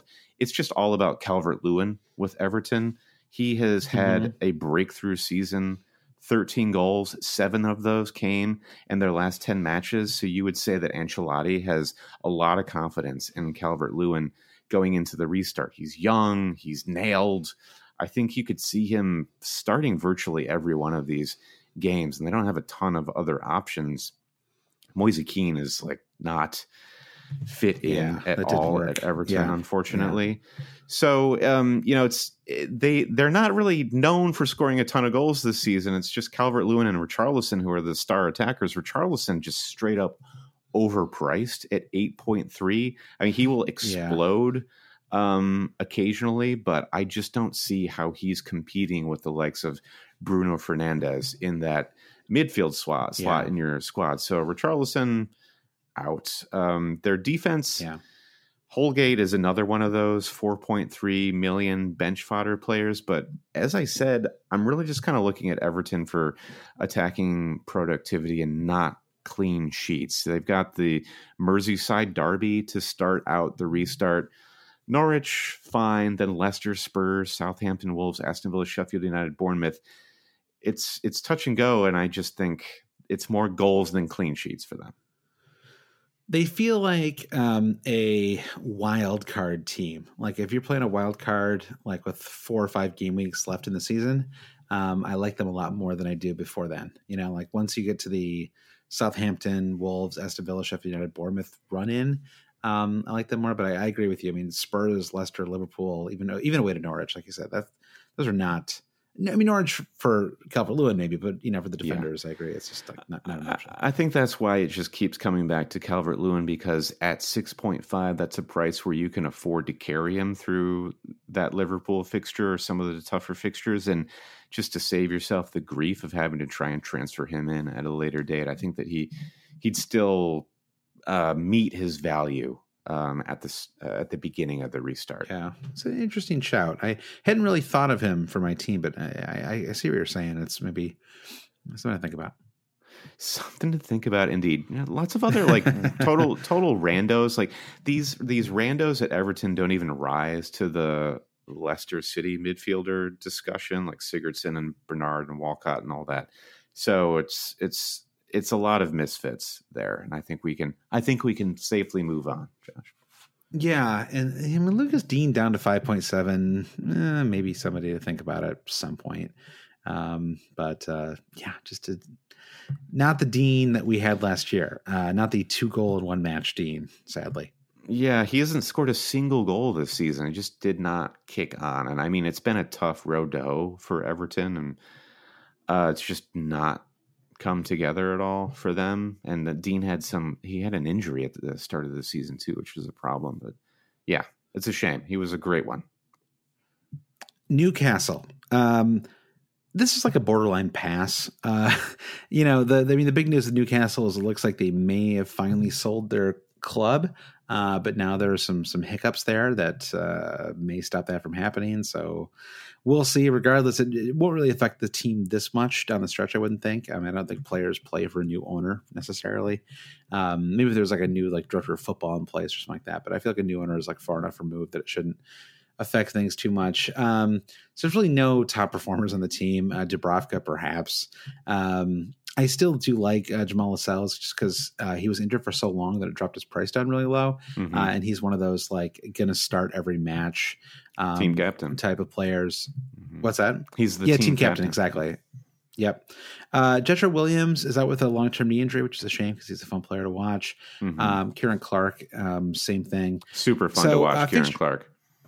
Oh, I mean, everybody loves center back Ciaran Clark, you know, Aston Villa legend. Um, fixture run in is uh, it's a good start, poor finish. So we were talking uh, before about Everton being a second half of the run in wildcard team. Uh, Newcastle is a team to start with, possibly, mm-hmm. um, and maybe one of their defenders because Sheffield United, Aston Villa, and West Ham at home, even Bournemouth away, um, in their first four matches, it's actually about as good as you're going to get to start off uh, um, the restart. Um, and so I think that they could be a team to at least um, think about like a cheap defender. Again, we're talking fifth bench fodder here. You know, we're not talking about uh, you know like load up on their on their players um, because I mean they're kind of a miracle. You know, they're in twelfth place and uh, nobody really knows how. You know, it's uh, it's like they. It doesn't seem like they have any particularly good players. Uh, their defense is good but not great. They're I think it's just like you know in some ways it's the power of their stadium, and um, you wonder how much that'll be diminished. Um, when it's empty, you know, and if that hurts them a little bit because um, I think they have such a significant home field advantage. Um, do you still have that just because it is, yeah, a can you know cavernous stadium? I don't know, um, you know, so um, yeah, it feels like it's one thing to be in that stadium when it's absolutely packed and it's January mm-hmm. versus like mid July, you know, when it's empty. Uh, it doesn't feel quite as intimidating to me. I currently have Lascelles in my team, and yeah, 4.3, it's pretty cool. I have a feeling I'll still have him uh, at the restart. Sheffield United, Villa, Bournemouth, yeah. West Ham. That's yeah, I think that's enough for me to to keep hanging on to him and then moving on to another GP to to finish the season. All right, I will yep. tackle Southampton here pretty quick. Uh, what did these guys have okay. to play for? Um, they are pretty much safe, seven points above the drop zone. Um, their fixtures are kind of wild, I would say.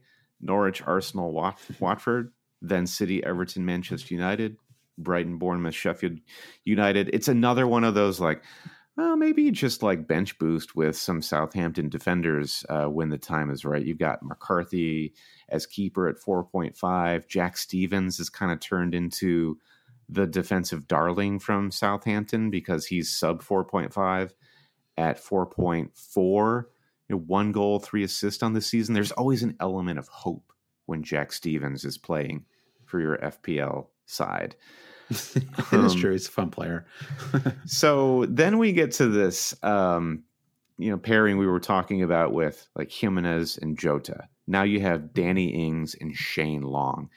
Ings, he kind of had his moment uh, this season. Do you believe that Ings' moment has passed? Like, would you would you consider him for even a second at seven point one? Well, that's a good question. I mean, you know, the problem with him is he's been very injury prone in his career.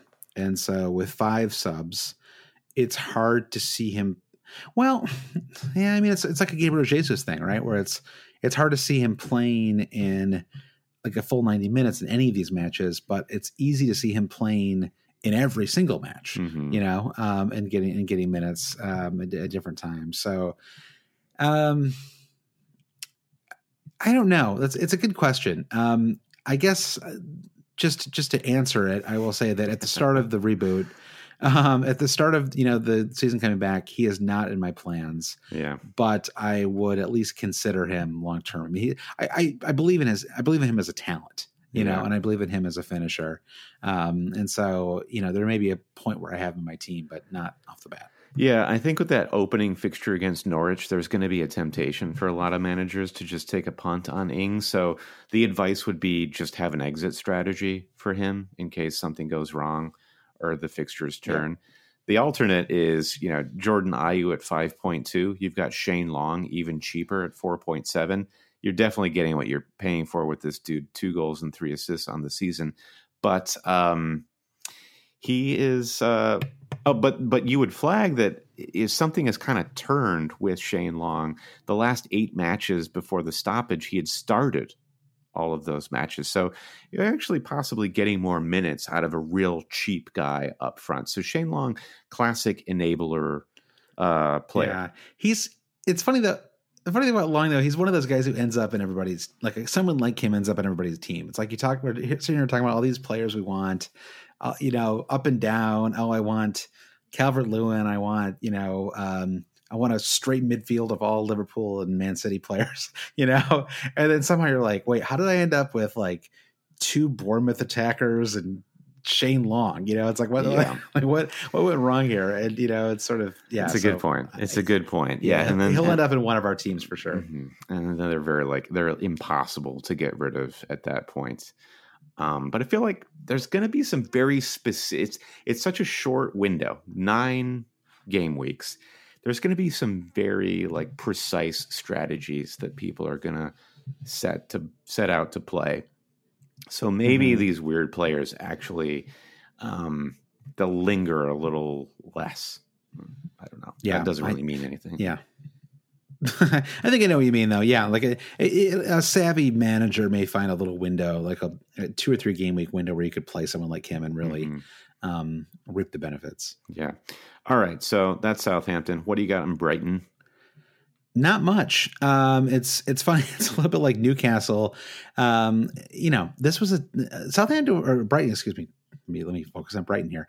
Brighton was a team that uh, going to the season uh, had this big win at Watford, um, and everyone was like, "Okay, this is happening. Like they're going to be good this year." Um, you know, they have this like they have tons of midfielders and forwards and defend. Like they have one of the longest team pages. Uh, if you go through the fantasy page, they got like 13 defenders, 13 midfielders, a bunch of forwards. Um, and uh, yeah, somehow it never works. It's, it's like they, they, it's a little bit Bournemouthy where they just keep buying more and more players, you know, and Yeah. they're sort of like trying to be clever and going into like the Swiss league and finding people and uh, it just hasn't really worked. So um, Neal Maupay has been pretty good, um, a little bit in that IU category where he's um, um, pretty consistent. I, you know, again, it's like Calvert Lewin and Ings were the players who ended up becoming the real the real stars in that budget bracket. Uh, Neal Maupay has been fine. Uh, 5.7 million, eight goals, two assists. Uh, Trossard at times has been good, um, and he's a fun player to watch. He's like a real like a, um, he's very. Ta- I mean, he's like a really fun player to watch, um, but it hasn't quite completely clicked for him in the season. Uh, three goals and five assists. Been a pretty consistent starter in the second half of the season. But it hasn't really translated into uh, fantasy returns. He's actually he's like one of those players. He was more fun to get excited about, and then once he actually started playing a lot, you're like, eh, he's just he's whatever. Mhm. Um, Lewis Dunk is, uh, you know, if you trust this Brighton defense, which I don't, then uh, Lewis Dunk would be a player to consider. Uh, 4.7 million, two goals, three assists, six clean sheets.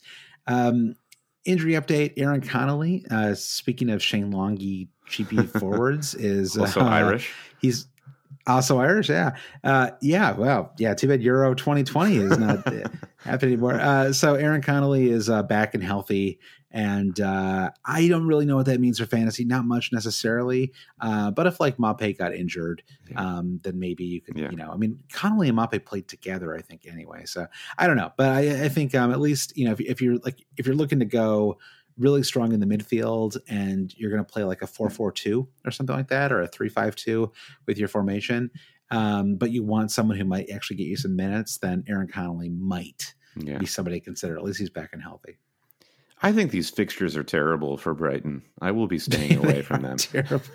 yeah they are terrible aren't they about as bad as it gets Yeah. arsenal leicester man united liverpool man city yuck Yeah. maybe a little better at the very end yeah not not good Okay, so West Ham. These guys are on 27 points, which puts them even with Watford and Bournemouth. Bournemouth are in the drop zone, so it's all to play for for West Ham. They are Mhm. fighting for survival. The issue is if you were to get a player, who do you get? You got Haller, he's too expensive. Snodgrass, he's too inconsistent. Mark Noble, just very Mark Noble. So if I were to look to anyone on West Ham, I would say look for the cheap guys. And in the defense, Mhm. Aaron Cre- Cresswell, who was like England team captain in training, and then like 10 other better players came along in the last two or three years, and we stopped thinking about him. Um, but 4.5, I do think still is, is decent value uh, for Cresswell. But then if that's too expensive for you, why not try my friend Issa Diop? Now, I tried to make Mhm. Diop a thing with a wild card or some other transfer earlier in the season. That's when like the wheel the wheels came off of West Ham. Diop was terrible, and then your team lost. too He lost his he lost his position. He lost his position. Um, but Moyes has reinstated him, and he scored three goals since um, he came back into this, into the side. No clean sheets though, so I think that's a warning shot. I'm talking about defenders, but you probably don't want any defenders from West Ham, considering the thing. that I don't want anyone from this team. the thing that sticks out to me though is remember you were talking about uh, the Arsenal West Ham match that we saw in game week 29. Watching Yeah. Michail Antonio play, it was incredible to watch Mm. Yeah. him fly around the front of the pitch, and he was absolutely terrifying. Um, Arsenal really central defense. Um, so he's he's like in the mix of what's your what's your strategy here? Are you looking to have fun? I think Antonio could be fun, and if West Ham is in is under this pressure to get away from the drop zone, they're going to have to score some goals. So I think Antonio would be a fun pick. Expensive though he is at six point nine, but injury news is that our Uk- Ukrainian our Ukrainian friend Yarmolenko is back. He's been Yep. pictured in training. This is the price Okay. tag, five point two. So, um, gotta see you've got to see this team play. Like, do they mean business or not? And if they do, Yarmolenko could be an interesting um, differential a few weeks into this restart.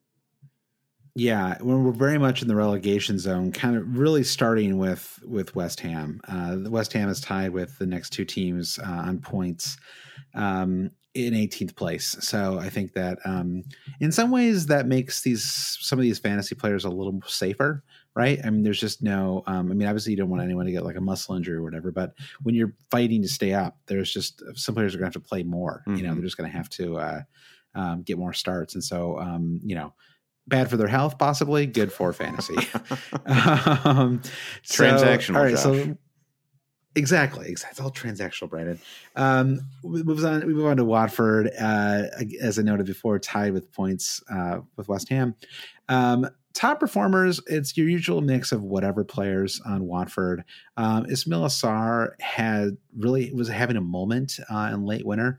Um, 6.4 million, five goals, four assists. Again, it's like he got priced like a little high for this for a Watford team that isn't very good. I mean, I, I just spending 6.4 million on anybody on a team at this like rung of the Premier League table does seem like a mistake. I mean, just a classic fantasy mistake to um to load up on too many players who are not on good teams you know Mhm. uh just because it's, it's not about how good they are a lot of the times it's just like no one's going to help them you know so um but he's had some big moments uh double digit returns in multiple matches and so he's someone to consider. Um you know they're watford are really in trouble and really at risk of going down i think and uh one of the reasons why is um they're really injured right now Um, Deulofeu, Mariappa, Janmaat, Olabas, and uh, Success are all injured and likely to miss um, multiple matches. I, I, think the full the full run in for some of these players.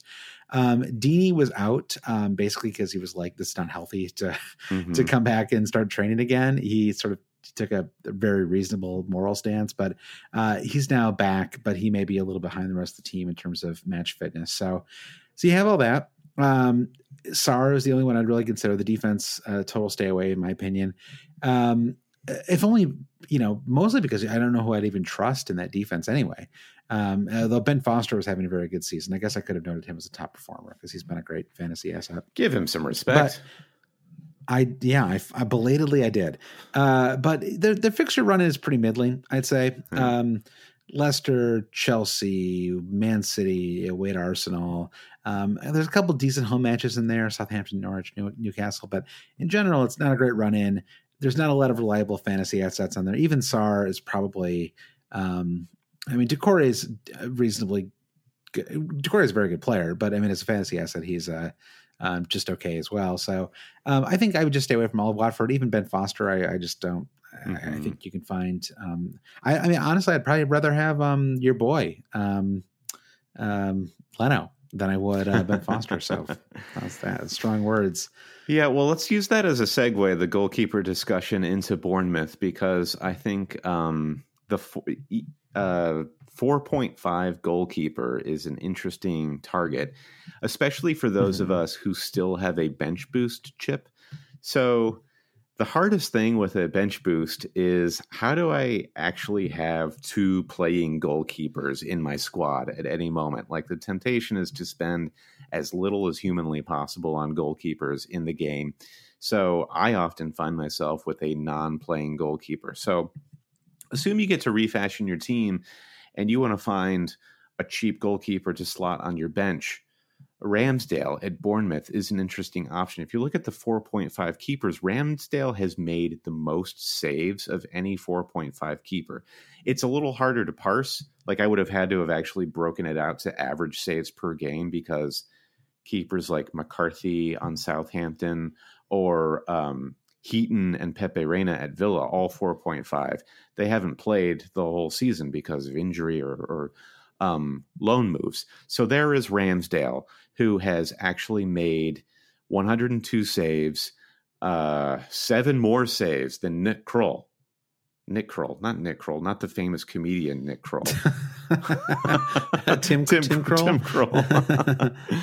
so I, th- I think it, it, was interesting for me to see. Oh yeah, Ramsdale is actually um, more productive than Tim Krul on Norwich. Uh, so he's yeah. not been getting a lot of respect. Not that he needs respect, because Bournemouth are in huge it's, trouble. It's because he's so. It's because he's so Cro-Magnon looking. I think that's really the. Uh, it, it hurts. if you look, if you looked like. Uh, you look like uh, I don't know James Maddison or something. I feel like we'd all be talking about yellow is not a great color for Ramsdale, and I think his keeper kit is is more often than not yellow, and it's it's just not a good look for a yeah, toe headed pasty white guy.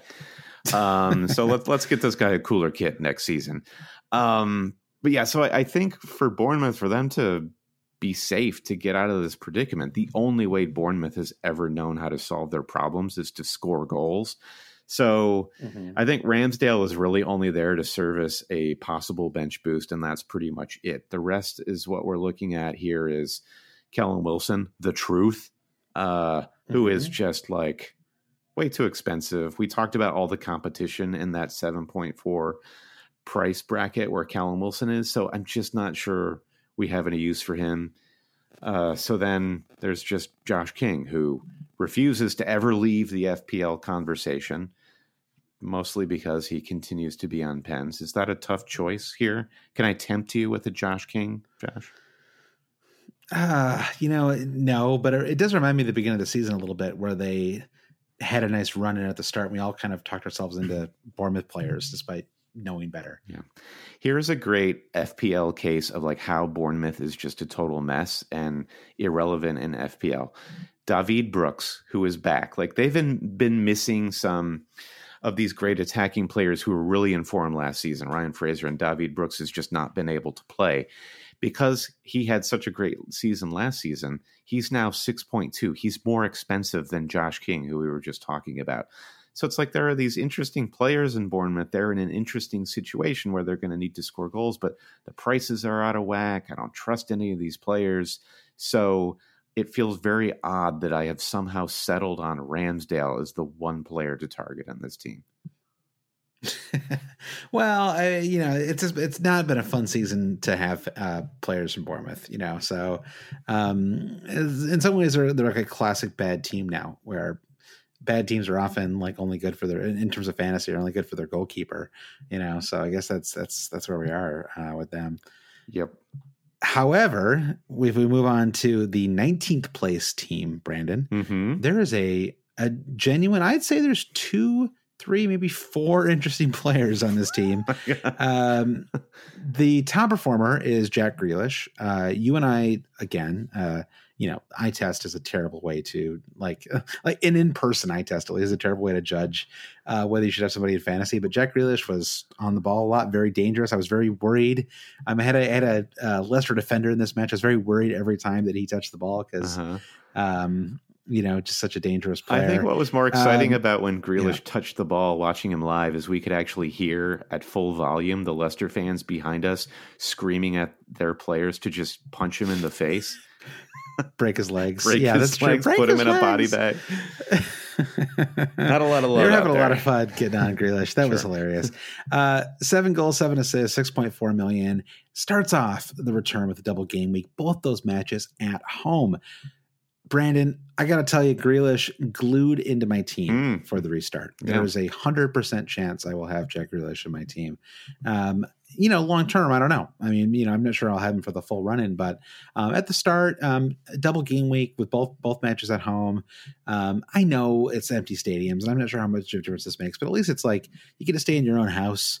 You know, you know, you know that you know the pitch. You know, it's a better locker room. Like there's a, there's a at least a somewhat like a, you know you know what the stadium looks like. There's a comfort yeah, level. You've got there. the Wi-Fi password you got the Wi-Fi password, uh, and then you know after that they've got Newcastle and another home match with Wolves after that. So um, yeah, I, and I just think he's a very talented player, and um, just he's he's in, you know Aston Villa have been able to score a goal. They've kind of done what Bournemouth used to do, which is that they just you know they weren't always winning a lot of matches, but they're able to score in mm-hmm. in matches. You yeah. know, so uh, um, so Super John McGinn is back.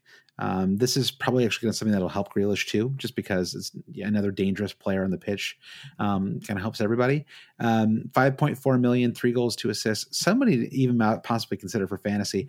Again, maybe not right at the start because you just don't know. I mean, is he really going to get out there and play 85 minutes, you know, after having not played for, you know, seven months or whatever it is? Um, so he's one attempt. You had him early on the season. He was great for you. Yeah. So I think that, you know, uh, a lot of respect for McGinn. Think he's a little dangerous to have at the start. Uh, Tom Heaton is ruled out for the season, so uh, we'll be left with. Um, um, I forgot his name for a second. we left with with Pepe Reina, who I was not like like all that enthused about. Uh, about you know joining he had like he said like a couple of good moments um he had a big i think he saved a penalty in uh was it the um, Spurs match in game week 26? Yeah, it was. And uh, uh, but then he made a terrible mistake in the Leicester match that we watched yeah. um, that allowed uh, Barnes to score. And he's he's he's you know kind of a, a, little old. You know, keepers obviously play forever, but um, certainly not in the prime of his career any longer, right now. So um, he's now being know, accused just, think, of being a fascist yeah. as well, which is um, he's he's got a bit oh, of a right. bit of a problem in the media too. Yeah, so maybe just now, given yeah everything that's happening in the world, maybe just stay away from the fascist uh, keeper. their their defense isn't very good anyway. Uh, Targett Mings are decent, um, interesting options reasonable i think for um, for the double game week um, i think that you um, i don't know what you'd expect but i think it's possible you you could get one clean sheet i don't think you get two but you know it's going to be weird at the start and so like it could be that they just keep a clean sheet then chelsea match like yeah. who knows you yeah. know it's going to be a strange you know a strange restart and they're they're so cheap that um it might be worth the risk. I mean, Matt, you know, uh, t- you know, Mings in particular, four point four million center back. Mm. Uh, he's certainly going to start both those matches. So I think um, the break is. I think the break is huge for Villa because they were so deflated after that League Cup final where, you know, they went the distance with Man City and lost it at the very at the very end. And Yeah. then to just come back down to the real world of the Premier League where they were really in trouble in their table position.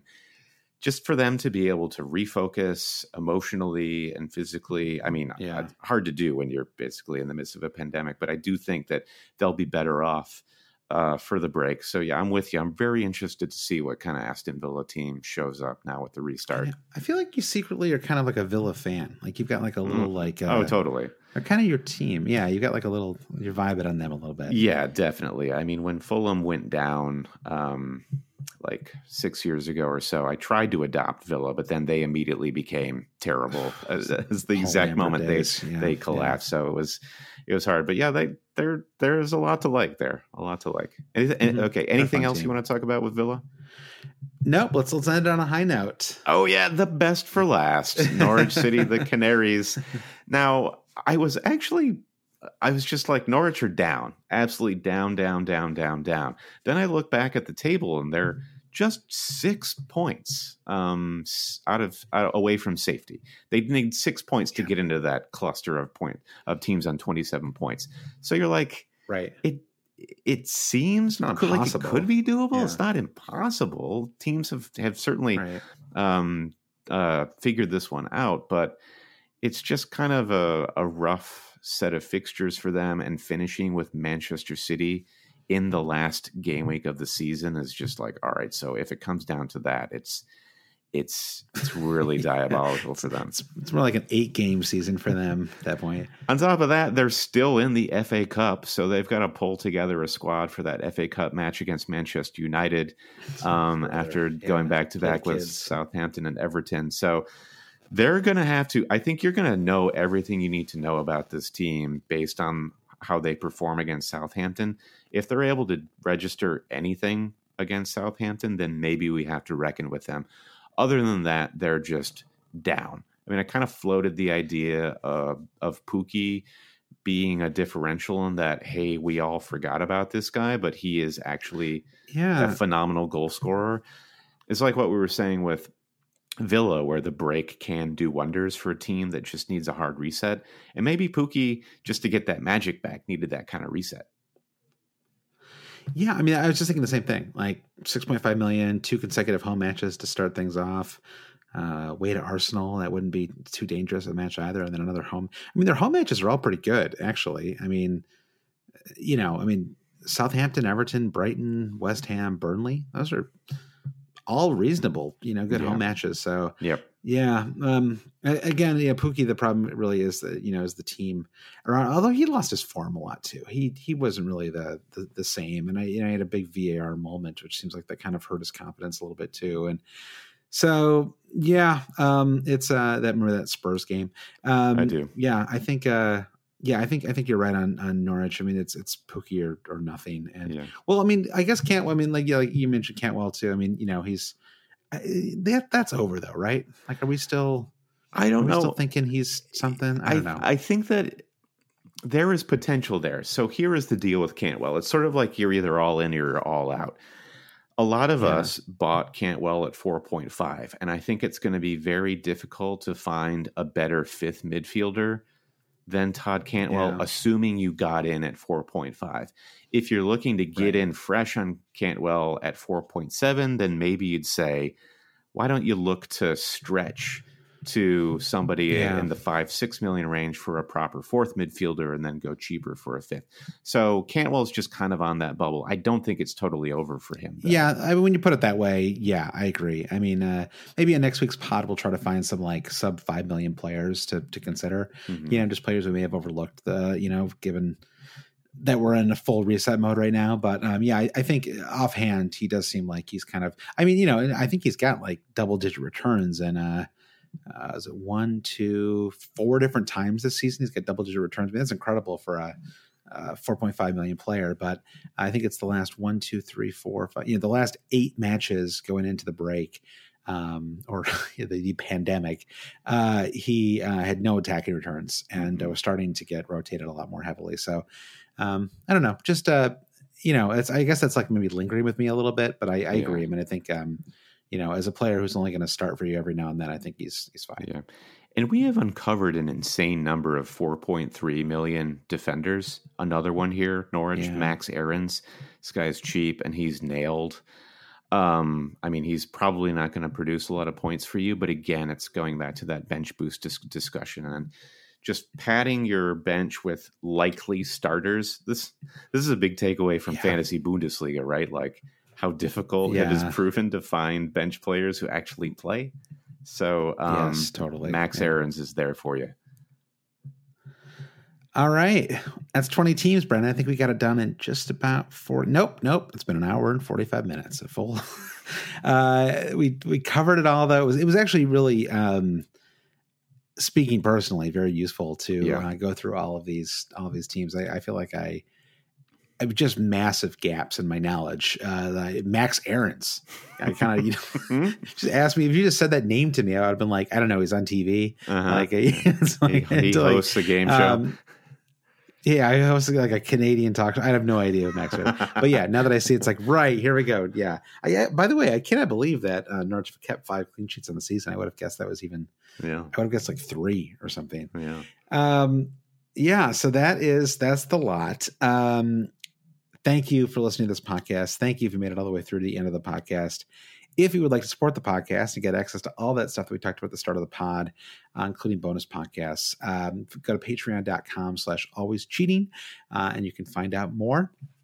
Uh, Brandon, do you want to thank our Patreon producers, please? Of course, big thanks to our producers Trevor Ingerson, Mike DePietro, Chris Howell, Andy Penn, Chris Carter, Martin Savage, Brian T, The Big Gaffer, Bobas Coon, Jeff Husby, Ben Grant, James Holland, Jazz Binning, Dave Wagner Lodahl, Nick Wright, Jim Payne, Brian Chin, Blair Jacobson, Frederick Kean Gransky, Travis West, Alan Creasy, Victor Forberg Skoging, Paul Herzig, Kaya, Christine Lelang, Stian Niehaus, Barry McGuire, Peter Bodektel, Andy Portlock, Toothless Gibbon, Andy Martin, Lindsay Rostel, Anton Markov, FPLmerch.com, James Conroy, and Brandon B. Remember, if you haven't already subscribed to Always Cheating, you run the risk of missing important episodes. So do subscribe anywhere you get fine podcasts, Apple Podcasts, Spotify, Google Play, Stitcher, Acast. Leave us a rating or review if you if you like. Also find us on social media, Twitter at Hail Cheaters, Instagram at Hail Cheaters, Facebook.com slash always cheating. Send us an email at hailcheaters at gmail.com and our website where all this information exists, including our shop with cool new mugs and t-shirts and sweatshirts. That's at alwayscheating.com. You nailed it all, Brandon. That's Mm, it. mhm. Thank you for listening. We'll be back uh, midweek with a Patreon pod, and then next week with a regular pod, which will be the last pod before the season starts. Oh my God. crazy! I'm getting these butterflies now suddenly. My God. I know. Back to school. Seriously. Yeah. All right, Brandon. I'll talk to you soon. Pukki forever.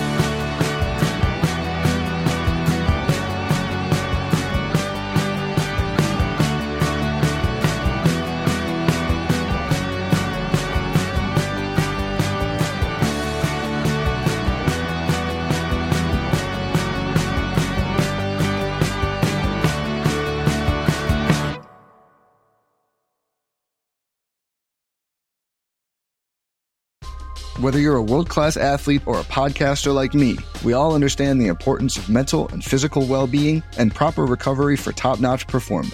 That's why I'm excited that Unifyd Healing is sponsoring this podcast. Unifyd Healing is a new and super innovative global network of wellness centers powered by Energy Enhancement System, or EE System. If you haven't heard of the EE System, you'll want to listen up. This technology promotes wellness, deep relaxation, purification, and rejuvenation. At hundreds of locations across the globe, access to a center is easy and affordable. Interested in experiencing the EE system technology for yourself? Go to unifydhealing.com slash bluewire to learn more and find a center near you. That's U-N-I-F-Y-D healing.com slash bluewire. No material or testimonials on the Unifyd Healing website are intended to be viewed as medical advice or a substitute for professional medical advice, diagnosis, or treatment. Always seek the advice of your physician or other qualified healthcare provider with any questions you may have regarding a medical condition or treatment and before undertaking a new healthcare regimen, including EE system.